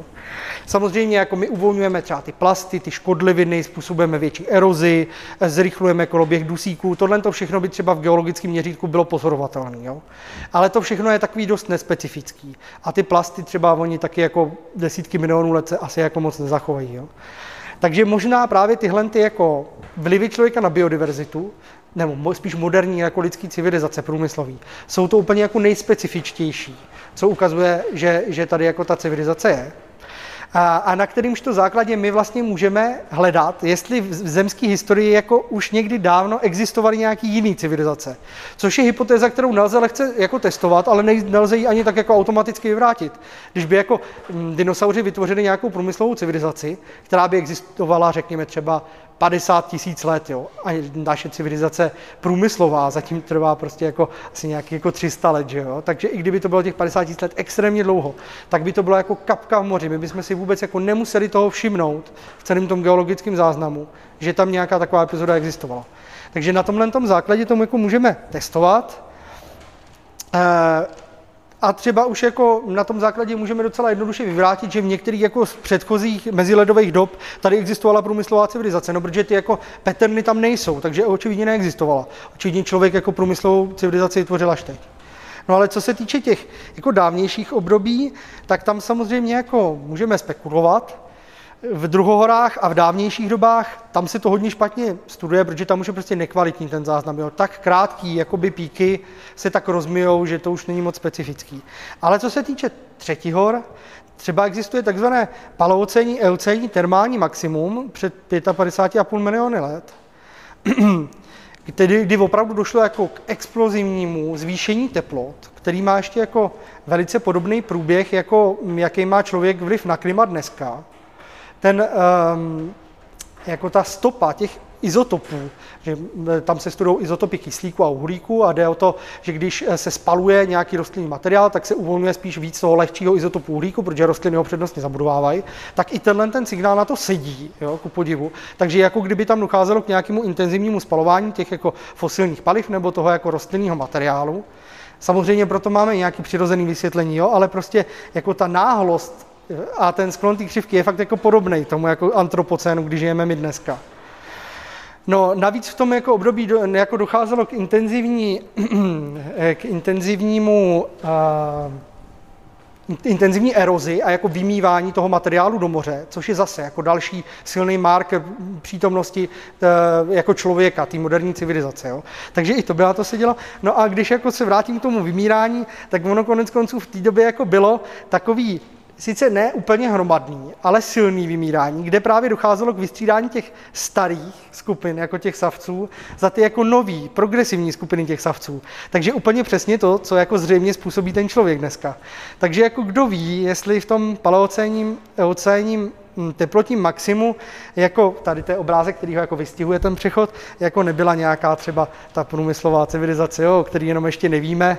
A teďka jako díky vymírání jsme narazili na takovou jako první známku jako její existence. Tak jako samozřejmě sranda, ale tak jako ty prostě jsou sugestivní, ty vzorce, co tam jsou.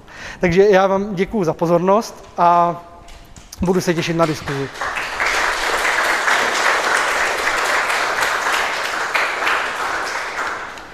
jestli ten dopad uvolní uh, ty plyny do té atmosféry, jo. Jak, jaký jestli a jaký množství třeba těch hornin se vypaří v důsledku toho dopadu, jestli se tam uvolní ty siřičitany nebo nějaký jiný látky, jestli to budou spíš plyny, plyny nebo popílek. Na to všechno jsou jako docela sofistikované modely. A jo, vliv to má veliký, třeba jako díky tomu došlo k docela veliký reinterpretaci důsledků toho čiksulského dopadu, teďka jako vlastně toho posledního velikého vymírání. Takže to, a ještě samozřejmě, to jsem zapomněl říct, ale jste mě k tomu naved, na Zemi máme jako velikou většinu povrchu země pokrývá oceán a pod tím oceánem jednak dochází k, rychlé obnově že mm, toho oceánského dna a jednak tam, si tam ty impakty hrozně špatně hledají.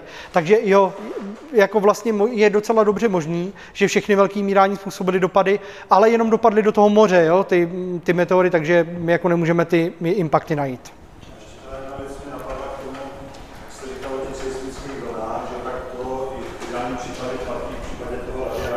Hmm.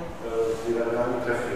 A ještě, že na druhým protipolu teda toho dopadu je nějaká oblast, která je náchylná k tomu, řekněme, k tomu, k tomu teda hmm. nějakých těch, těch vláž.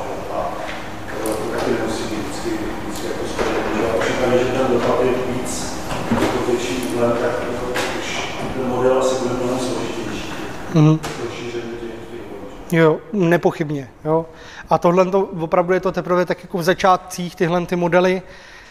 Existuje tam několik typů, ale samozřejmě jsou jako velice jednoduchý a teprve jako očividně jako v budoucích letech se tenhle ten obor jako bude hrozně rozvíjet. Takže jako zatím můžeme tak jenom nad tím spekulovat, ale před, přeci jenom jako třeba tyhle ty jako časové uh, souhry jsou tam jako nápadný jo? a zdá se, že by to spolu mohlo nějak netriviálně souviset. No. Ale je to pravda všechno, co jste říkal. No všechny ty faktory tam hrajou roli a ještě spousta dalších faktorů určitě. Hm?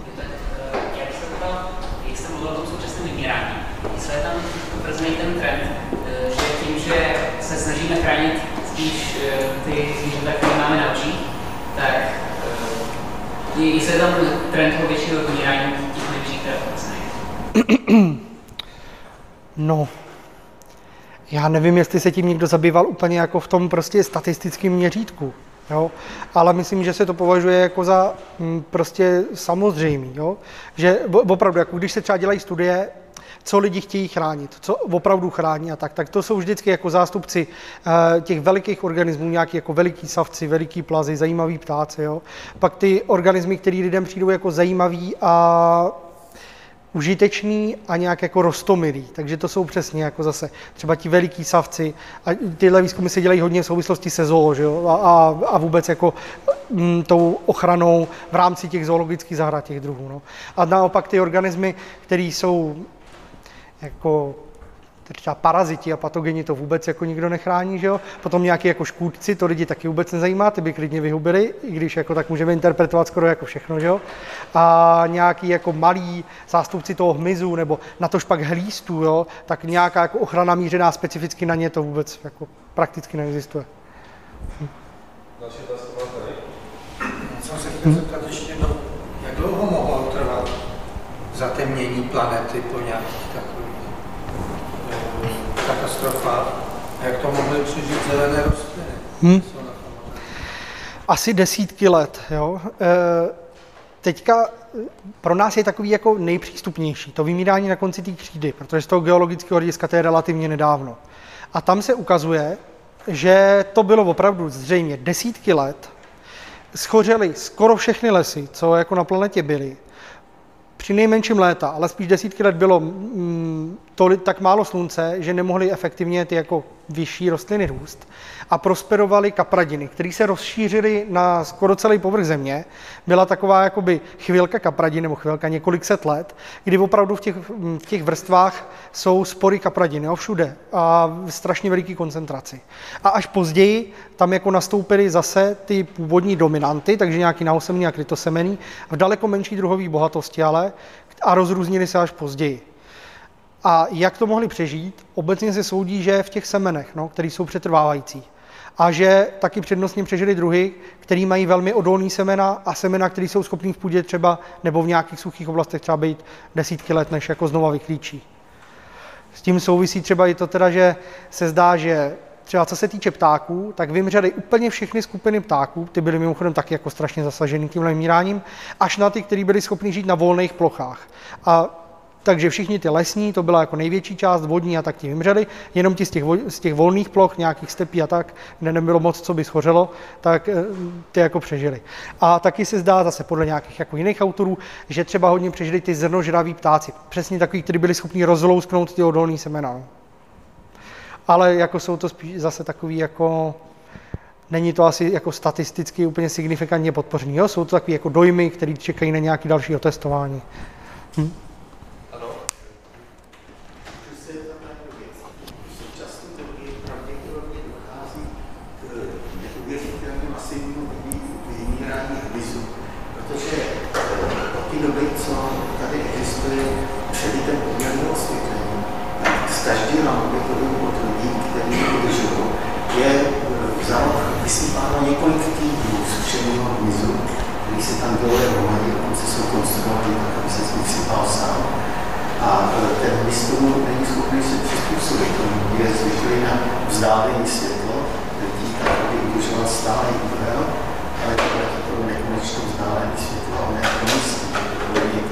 Mm-hmm.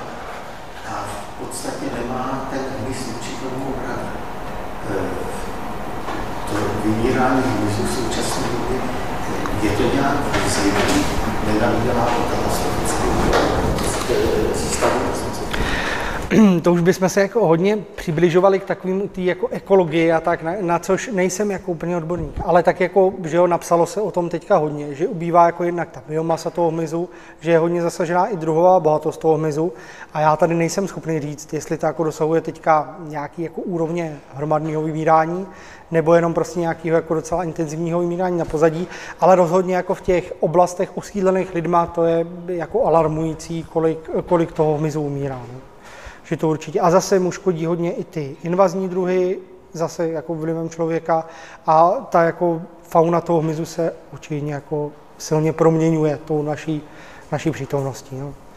Tak konec konců, když by ale byli ten, když by byl ten tlak opravdu jako extrémně silný, tak ono to vytvoří, eh, ta, se vytvoří v průběhu té evoluce nějaký jako velice silný protiadaptace proti tomu, no i kdyby prostě jako měl třeba hmyz jako zcela ztratit zrak a orientoval by se jenom podle nějakých jako jiných, uh, jiných smyslů. No. Ale samozřejmě jako to by přežilo třeba jenom několik málo skupin. Jeho, no. Ale to už jsou taky úplně extrémní úvahy. Jo. K tomu to zatím asi ještě nesměřuje, ale to zasažení je, bych řekl, silný. No.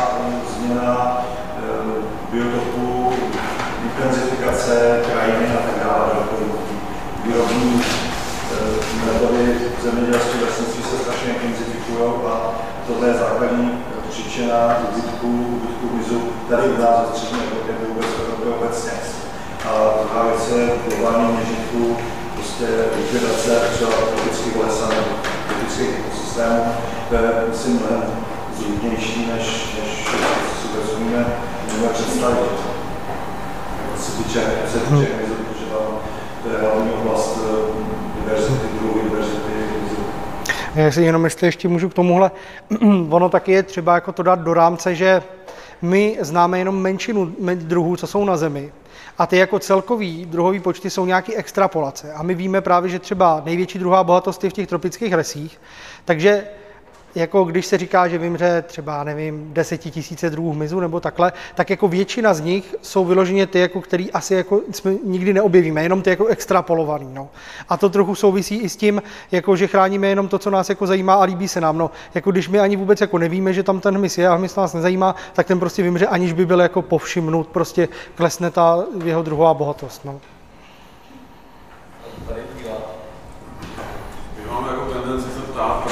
Dnešní dobu, jak to vlastně je, ale eh, já jsem tak jako přemýšlel o, o tom pojmu vymírání a my se musíme bavit po, jako tohle, tohle evoluční věc, že to je v řádu e, milionů let, že jo, a já jsem přemýšlel o tom to, a to prostě to je ne, něco nepředstavitelného pro člověka, že jo, my si představujeme, že prostě to zvíře chcípne, že jo, ale my tady, že se bavíme o, jako o druhu, že jo, že vymře. A tak vlastně myslím, že v tom nemám jako pořád jasno, proto to, že my stejně tady jsme jako mluvili o tom, že nějaká katastrofa vždycky musí přijít, který, která ten druh nějak posune, ale mně to jako připadá, že vymření druhu, jako, co pak to, to není to, že by ten, ten druh jako prostě skončí a přemění se jiný druh, to, to není jako konec druhu, nebo něco tak, tak. Hm. Jo, to je, to je taky jako jednou z možností. Uh, tomu se někdy říká pseudoextinkce tady tomu, jako že ten druh se přeměnil v druh jiný. A tak moderní evoluční syntéza vlastně jako akcentovala tohle, že jako většina těch druhů se přemění v nějaký jiný a jenom ty původní formy jakoby vymřou. Ale ono je důležitý jako si uvědomit to, že to jako ne, ta evoluce neprobíhá tím způsobem, že druh se celý změní v nějaký jiný druh ten nový druh vzniká z nějaký třeba malý, odštěpený populace, když tam vznikne nějaká bariéra prostě mezi těma dvouma částmi toho druhu a při takovýchhle událostech. Takže ono to má vždycky charakter nějaký jakoby dichotomie a vždycky nakonec dojde k vymření prostě nějakého druhu, ať je to ten původní nebo ten ceřinej. Takže jako reálně tam vždycky jakoby nějaký vymření je, i když můžeme říct, že se vlastně jako vyvinul v nějaký jiný, ale to byla třeba jenom nějaká jako populace. Takže jako takhle, když se podívám vlastně pod tím drobnohledem, tak tam vždycky dochází k nějakému jako rozvětvení. Ne, že se všechno přemění něco nového. Jana se hlásila. Já jsem se chtěla zeptat, eh, že v současné době se uvažuje o tom souvislosti se zvyšováním teploty kvality, že některé druhy při rozměrování, že se vlastně třeba v souvislosti se želvonci, slyšela, mm-hmm. že se jenom, jenom pohlaví. Sami se lepší, že se ta teplota, nebo jenom sami samci neuvažuje se i v minulosti právě při tom Hmm.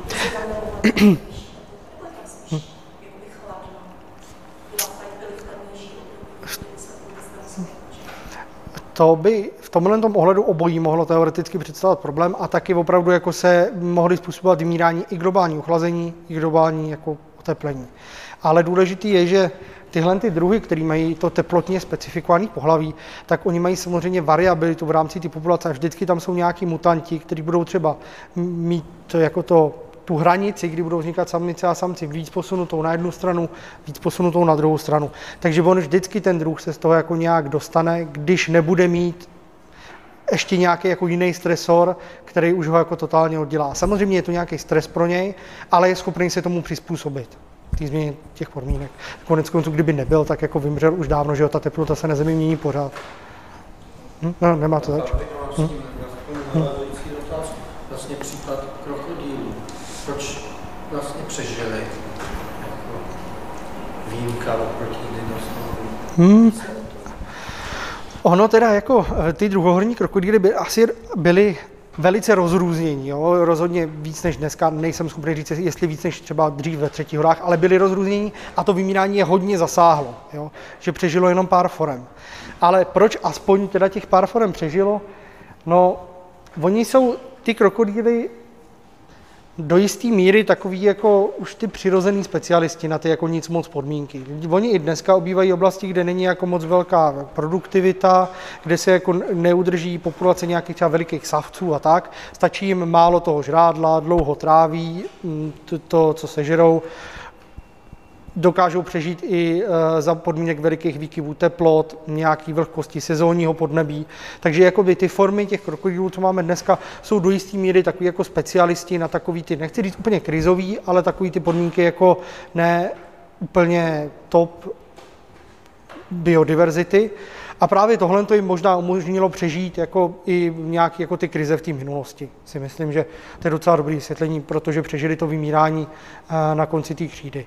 Samozřejmě ty druhohorní krokodýly mohly být třeba i stromoví, měly nějaký specializované formy a tak, s těma se už jako dneska, dneska nesetkáme. A dinosauři oproti tomu, zvlášť na konci křídy, byli docela veliký specialisti, fakt jako už ta megafauna skoro výjimečně, prakticky, no, buď by jako takhle, oni měli tak určitě skoro všichni uh, stálou tělesnou teplotu. Buď si ji udržovali aktivně, že byli uh, vyloženi jako teplokrevní, nebo byli tak veliký, že si ji prostě udržovali v prů, i v průběhu té noci. Takže opravdu to byly, ty krokodýly spíš odpovídaly takovým těm jako vrcholovým predátorům, největším bíložravcům jako savčím dneska, tak, takže jako z tady toho důvodu oni vymřeli, protože to byli dost veliký specialisti. No. Je samozřejmě otázkou, jako proč nepřežil aspoň třeba jeden nějaký zástupce těch dinosaurů tohle vymírání, no ale fakt proto jako nejsou žádný, e, žádný doklady. Tady byla další otázka. Já bych se chtěl zeptat na sinice. O nich se říká, že to právě těch dob, co tady byla vůbec kyslíková atmosféra. Jestli je to vlastně ten celý druh a jestli jsou nějaký podobný organismy, které přežili z té doby. Uh, jo, takhle. Tak ty sinice se vyvinuly už někdy jako před miliardama let, jo. A Jo, původně byli v bezkyslíkaté atmosféře, oni způsobili takovýto prvotní okysličení. A když se k ním přidali pak zelený řasy, což jsou jako eukaryotické organismy, prvoci vlastně tak, jako ty, to už způsobilo to zvýšení víceméně na ty dnešní hodnoty. A jestli to jsou ty samé druhy nebo rody, to je záludná otázka. Ono se to strašně špatně poznává, protože v těch fosílích tam jako těch mikro není moc co studovat. Když se na to podíváme pod mikroskopem, tak vypadají takřka stejně. Taky se na tady tom základě vyvinula teorie, která říká, že, jsou tak, že mají takzvaně ultrabraditelní evoluci, že mají extrémně pomalou evoluci. Jo. Ale možná, že ta pomalost jejich evoluce je způsobená jenom tím, že oni prostě už jsou jako prakticky dokonalí v tom svém prostředí, jo? že jsou tak dobře přizpůsobení, že se jako nemusí, když se nějak nemění výrazně ty podmínky, moc měnit oni jako samotní. Ale háček je v tom, že my samozřejmě na těch fosílích nemůžeme studovat to, co je důležité, ty jejich biochemické dráhy třeba, to jejich fyziologii. Takže to se možná jako v té historii měnilo daleko intenzivněji, ale to prostě je pro nás nepřístupný. Takže tvarově jsou velice podobný. Tvarově bychom je zařadili třeba i do stejných rodů možná, třeba i ty miliardy let starý, do stejných rodů jako dneska. Ale co se týče těch dráh, tam jako nevíme, tam možná nějaká evoluce probíhala.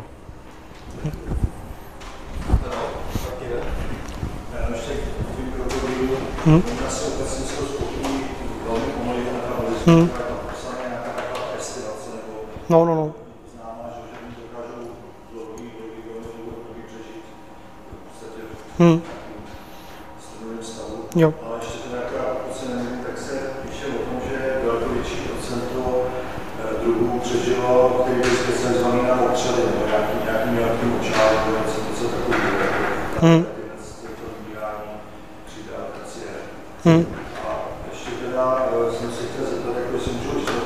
otázku, mně není jasný, jak jste uváděl tam jeden z příčin těch extinkcí, to kolísání hladiny moře, které přece většinou vždycky je velmi pomalá záležitost a když to člověk představí na nějaké ekologické modely, tak tam přece jako je poměrně asi to nejde moc dohromady, mm-hmm.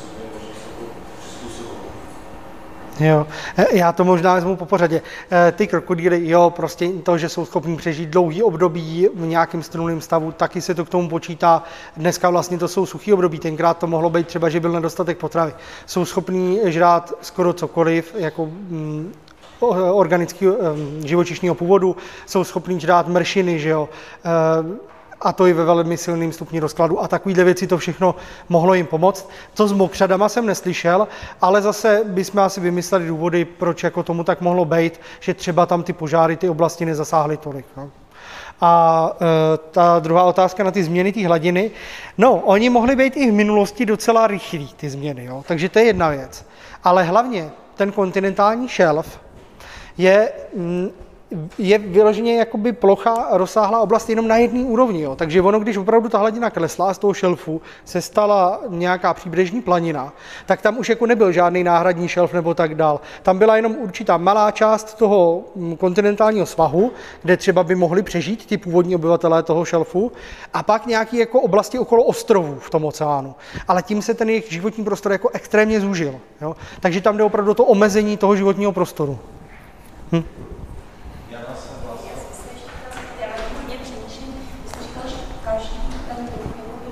Mm-hmm. Jak to souvisí se stabilitou plynu? Se stabilitou? Se stabilitou Hmm, no, to já nevím teď, to, to je až úplně možná jako příliš široká otázka. Takhle, um, Já nevím, abych vám jako nevkládal do úst něco jiného, ale jako myslíte tu otázku tak jako proč teda ten druh se jako nepřizpůsobí, nezmění něco jiného. Tak jo, on mu... On, hm, hm, hm, tak co se týče jako těch subhumánních organismů, tam jde o to, že on může odštěpit nějaký jako ceřiný druh, ale čistě jako z těch probabili- probabilistických důvodů prostě jako jednou ten druh vymře, jo? prostě že nějak jako kolísá ta jeho četnost. On může žít samozřejmě třeba 50 milionů let, jo? ale nakonec s pravděpodobností hraničící s jistotou prostě dojde toho vymření. To neznamená, že nemůže odštěpovat nějaký ty ceřiny, jo? ale jak jsem říkal už tamhle kolegovi, ono to vždycky má charakter spíš nějaký jako dichotomie, ne, že se on celý přemění nějaký ceřinej, ale spíš jako, že odštěpí ceřinej a sám, se, sám si žije a pak třeba vymře. No.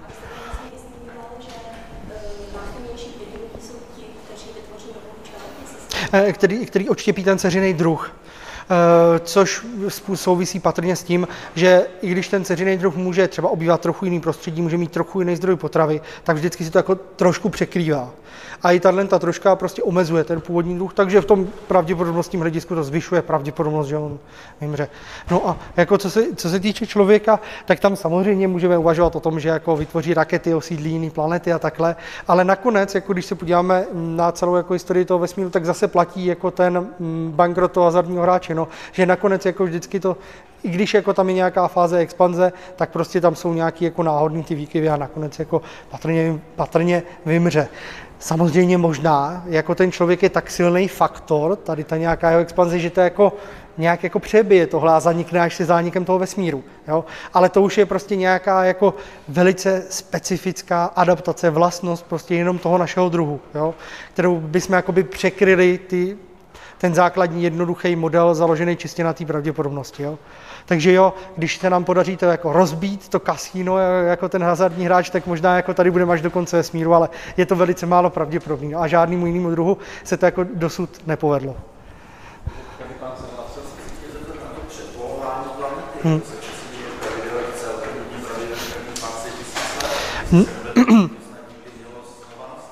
No, Jak, jak vlastně, jak velké poškození to může způsobit a jak to vlastně tam si ta planeta přepovoluje? Já myslím, že to je záležitost tak jako stovek let, ale já, ne, nejsem fyzik, jo, takže to si když tak někde najdete. Jo, jo, jo vyloženě promění. No, ale výrazně je oslabený to magnetický pole, jo? to během celé té epizody. A co se týče, jestli toho je to pravidelný, to ne, nemusí být pravidelný. Tam jsou třeba epizody, kdy se jako více méně pravidelně to střídá, ale pak nastane období, kdy třeba nevím, 50 milionů let to může být nezměněný, jo? a potom zase třeba 20 a pak zase třeba po pěti se to mění.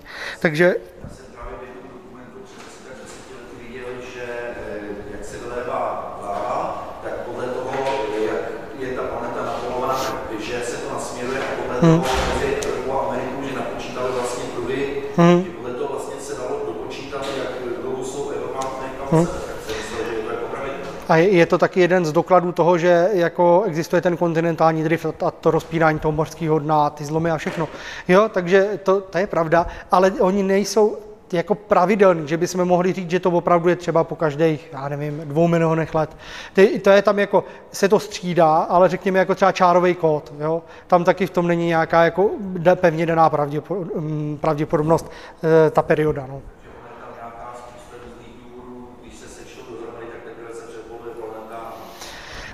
Já, já myslím, že to nikdo neví. Jo, jaký faktory k tomu přispívají všechny. Asi jich bude víc, ale tohle to jako si myslím, že nikdo opravdu neví, kdy jako nastane to přepolování. Ale zrovna tohle je věc, která teda nenastává úplně, úplně zřídka, jo? to je opravdu v rámci nějakých jako jednotek milionů let. No. jsem eh, zase a tam se vlastně zjistilo, že radiace, vlastně o radiaci, jistá míra radiace, že si na ní ty zvířata za pár desítek let zvyknou a jsou vůči ní odolnější. Když nejsou na místě, kde je extrémně vysoká, ale jsou na místě, kde je trochu zvýšená, to vlastně nastupuje. Takže tímhle způsobem, kdyby to trvalo stovky let, je otázka, jak rychle to nastoupí, jak rychle to, jak nastoupá. Hmm. by to poškodilo vlastně. Jako kdybyste mi mluvil z duše, opravdu, jako máte úplnou pravdu. Když by to mm, ať už ta absence třeba toho geomagnetického pole, nebo nějaký to jako ozáření, který zničí tu ozonovou vrstvu, eh, bylo efektivní, ten krizový stav potom trval třeba stovky tisíce let, tak ty organismy by byly schopny se tomu přizpůsobit. Jo? Nějaká jako mutační rychlost je záležitostí optimalizace. Ta není jako minimalizovaná u těch organismů, takže oni ji dokážou změnit v rámci své evoluce. Takže tomuhle by se přizpůsobili to je taky jedna z, nejvě- jeden z největších námitek proti tomu těch biologických. Já jsem zase nechtěl úplně zabíhat do těch absolutních detailů, ale zase třeba ti fyzikové můžou říct, že tohle to není ten, jako, ta nejkrizovější věc, ale že při absenci toho magnetického pole dochází k eh, jako, nevím, jak to pojmenovat odborně, prostě odfoukávání atmosféry do vesmíru. Jo.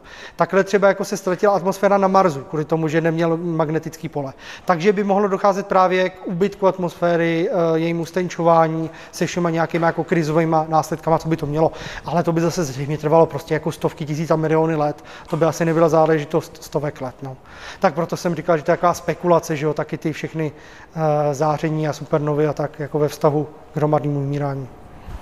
Uh, ještě mám ten, jsi tam ukazoval dva Jeden byla intenzita vymírání a uh, druhý byl vývoj biodiverzity. A mně se vlastně zdá, že obý bylo včeledí, že to je tatáž křivka akorát inverzní. Tak jestli To můžu dát? odolnosti, jestli vlastně vymírání. jestli to není jako dvěma stranama téže mince. Tak jako teoreticky by to tak mohlo být, ale musíte si ještě uvědomit, že mm, to přibývání té biodiverzity eh, je daný jako rovnováhou mezi extinkcema a speciacema. Jo? Takže to vlastně není úplně jenom, že by to celý záviselo na extinkcích. Ne, to třeba extinkční rychlost by mohla být furt dost vysoká, ale když bude ještě vyšší ta speciační, tak to furt může růst. Jo. Takže, takže tady záleží na nějaké jako rovnováze, respektive nerovnováze mezi těma, těma dvěma hodnotama. Zatímco u toho té stabilizace těch ekosystémů, poklesu těch, extinc, těch extinkcí, tak tam je čistě jenom jako pokles té extinkční, no řekněme rychlosti, oni to jsou nějaký speciální metriky, jo, v každém tom článku jiný, ale řekněme jako prostě pokles míry těch extinkcí staženo na nějaký ty, uh, na nějaký ty taxony. Že jo, teoreticky by tohle to šlo vysvětlit i tím poklesem těch extinkcí, ale taky, taky jako to, v tom může hrát ještě roli prostě zvyšování míry speciací. Ještě no, ono, ono to je jako celý složitý a hodně se, to, hodně se to zkoumá teďka. Tam právě jako hapruje trochu to, kdyby to bylo jako průběžný, že se to průběžně zvyšuje, třeba ta biodiverzita, tak by to ještě nějak jako šlo uvažovat, že docela dobře se třeba nějak jako průběžně komplikují ty ekosystémy, třídí se tam ty druhy průběžně a tak. Ale to, že jsou tam prostě ty jako relativně přetržitý skoky, někde jako zhruba v tom karbonu, potom někde v juře a na konci křídy nebo na přelomu křídy a terciéru, je fakt jako zvláštní.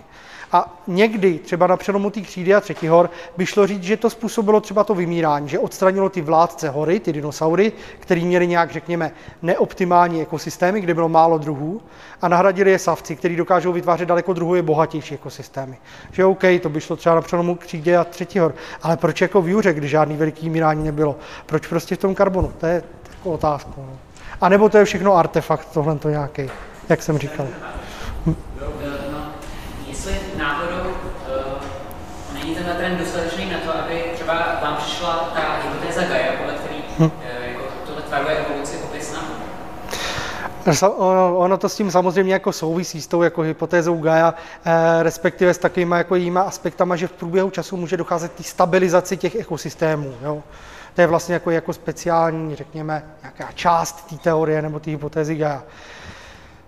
Jsou teďka nový modely, které to docela dobře popisují, právě založený třeba na nějakém třídění z hlediska stability těch jednotlivých taxonů, těch druhů, eh, nebo na kompetici různých třeba i těch biochemických drah v té biosféře. Jsou asi jako čtyři tyhle ty modely, nebo kolik jich je. Všechny jsou docela pěkný, ale jakou mají jako relativní důležitost jeden proti druhému, těžko říct, ale s tou jako teorií Gaia to souvisí. A tak samozřejmě v nějakém slova smyslu je prostě jako podnětná a zajímavá, jo? ale v takovém tom jako ultra hardcore smyslu, že jako je to opravdu ta bohyně, co cíleně pečuje o ten život, to je takový skoro až jako prostě nějaký jako teistický. Jenomže vy jste říkal, že možná to jenom je, který je u člověka, ale i ta křivka zabíjení, že se jenom přece jenom zpomalovala. Já, ale to není poproti času, pozor. Nebo takhle, eh, takhle, tam máte jenom jakoby časo, frekvenci v čase a intenzitu vymírání v čase. To není jako, že by nejdřív bylo málo vymírání, pak víc a pak se zpomalovalo. Ne, ne, ne. Tam máte jenom, jaká je průměrná čekací doba na vymírání určitý intenzity. Jo?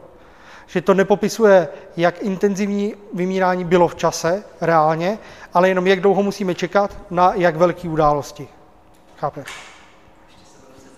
Já to tam klidně můžu dát. No a tak jako konec konců, eh, já jsem napsal teďka knihu, kterou mi možná vydá Akademia a tam se věnuju i té teorii Gaia a i těmhle, tě, tě- těmhle teoriím, takže tímto si tady jako dělám na ní reklamu a můžete si ji sehnat. A já tam ještě skočím tu křivku zabíjení, snad to bude zřejmější. Jo, mm, vidíte tady jako čekací doba v letech a vymřelé druhy, jo. Událost určitý intenzity, při který vymře třeba 40, 60, 80% druhů. Že to není jako, že by tady byl silur, devon, karbon, perm a tady současnost. Ne, to je čekací doba.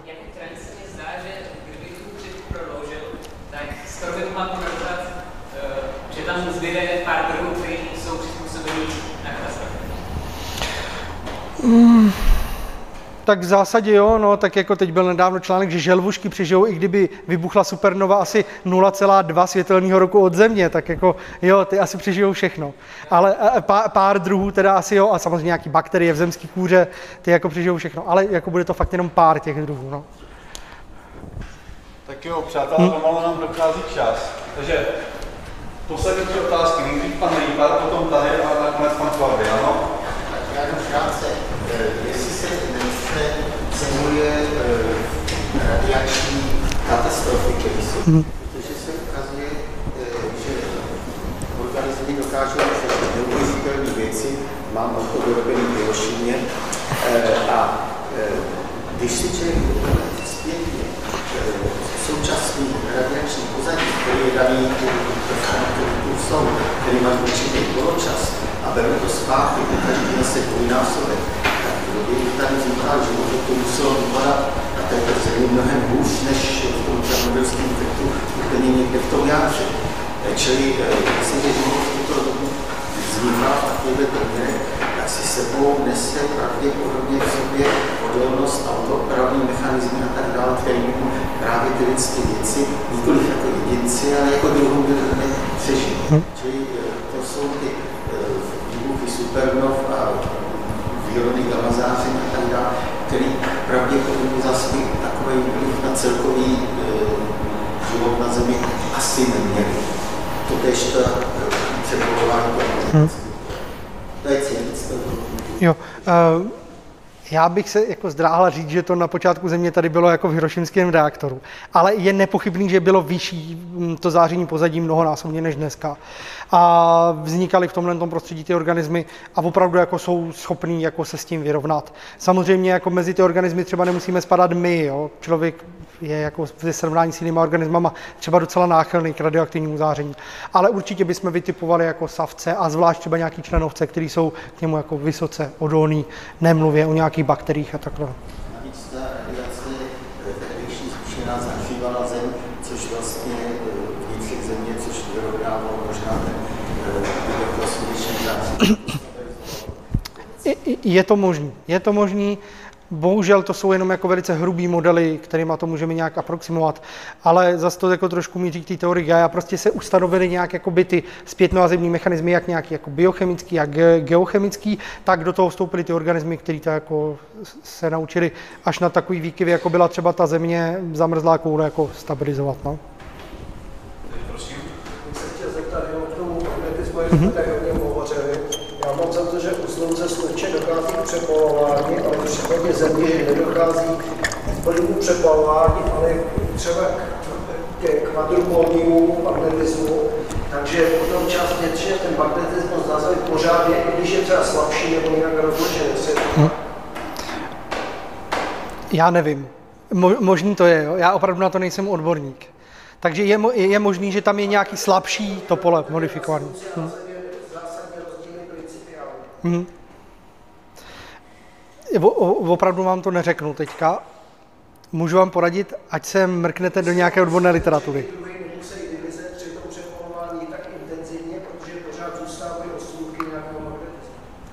Tam ostrůvky nevím, jestli by hrály velikou roli, protože tam jde spíš o to, že chrání opravdu tu zemi před tím jako slunečním a větrem a tím kosmickým zářením a tím chrání tu ozonovou vrstvu. Takže vždycky tyhle ty úvahy o přepolování nějak souvisí s tou ozonovou vrstvou a s tím, že zanikne a pak je víc UV záření. Takže ostrůvky nevím, jestli by pomohly, ale jaká, jaký je konkrétní mechanismus toho přepolování a jak to vypadá při tom přepolování, to opravdu nevím. Já jsem se chtěl zeptat ještě, jak závisí rychlost o pravděpodobnost umírání, o život a schopnosti nějakého druhu přirozených na tom, je-li to společenstvo složeno z mnoha druhů, druhově bohaté, oproti společenstvu, které je třeba druhově chudé. Hmm. No zase, na to jsou různý modely, ale obecně asi můžeme říct, že ty druhově bohaté společenstva jsou k nějakému jako totálnímu rozvratu odolnější, respektive, že s tím, jak se ono nějak jako přibližuje k tomu klimaxu, když ono asi nikdy nedosáhne to úplně jako nej- stádia klimaxu, když by se vůbec neměnilo jo, a nějak ostřeluje okolně a tak. Uh, takže jako se zvyšuje stabilita toho ekosystému, že jsou teda potom odolnější. Ale samozřejmě jako ty jednodušší ekosystémy v těch krizových podmínkách zase můžou být odolnější relativně, než třeba nějaký jako v tropickém dnešním pralese, kde třeba nespůsobí příchod nějakého nevazního druhu nebo změna teploty úplný rozvrat, ale furt tam je jako spousta druhů, zatímco když tam máme nějaký jako březový lesík, táhle jako na, na svahu nějaký jako hory, tak ještě jako furt docela výkyvy teplot jako může zvládnout, i když sám jako v sobě není, není nějak bohatý. No. Ale obecně jako asi platí, že s vývojem toho systému k nějakému tomu klimaxovému stádiu dochází k střídání těch druhů, k jejich třídění na základě stability a vývoji celého toho ekosystému k nějakému jakoby stabilnějšímu stavu. No. Takže jako ty starší budou spíš stabilnější než ty mladší. Pokud jako nebudeme věřit nějakým těm velmi jako specifickým modelům o tom, že tam můžou nastávat potom v těch složitých ekosystémech ty vnitřní krize a třeba ty jejich celý zhroucení, jak bylo to samoorganizovaný kritično. Tak jo, já ještě jednou děkuji Honzovi za přednášku. No, děkuji.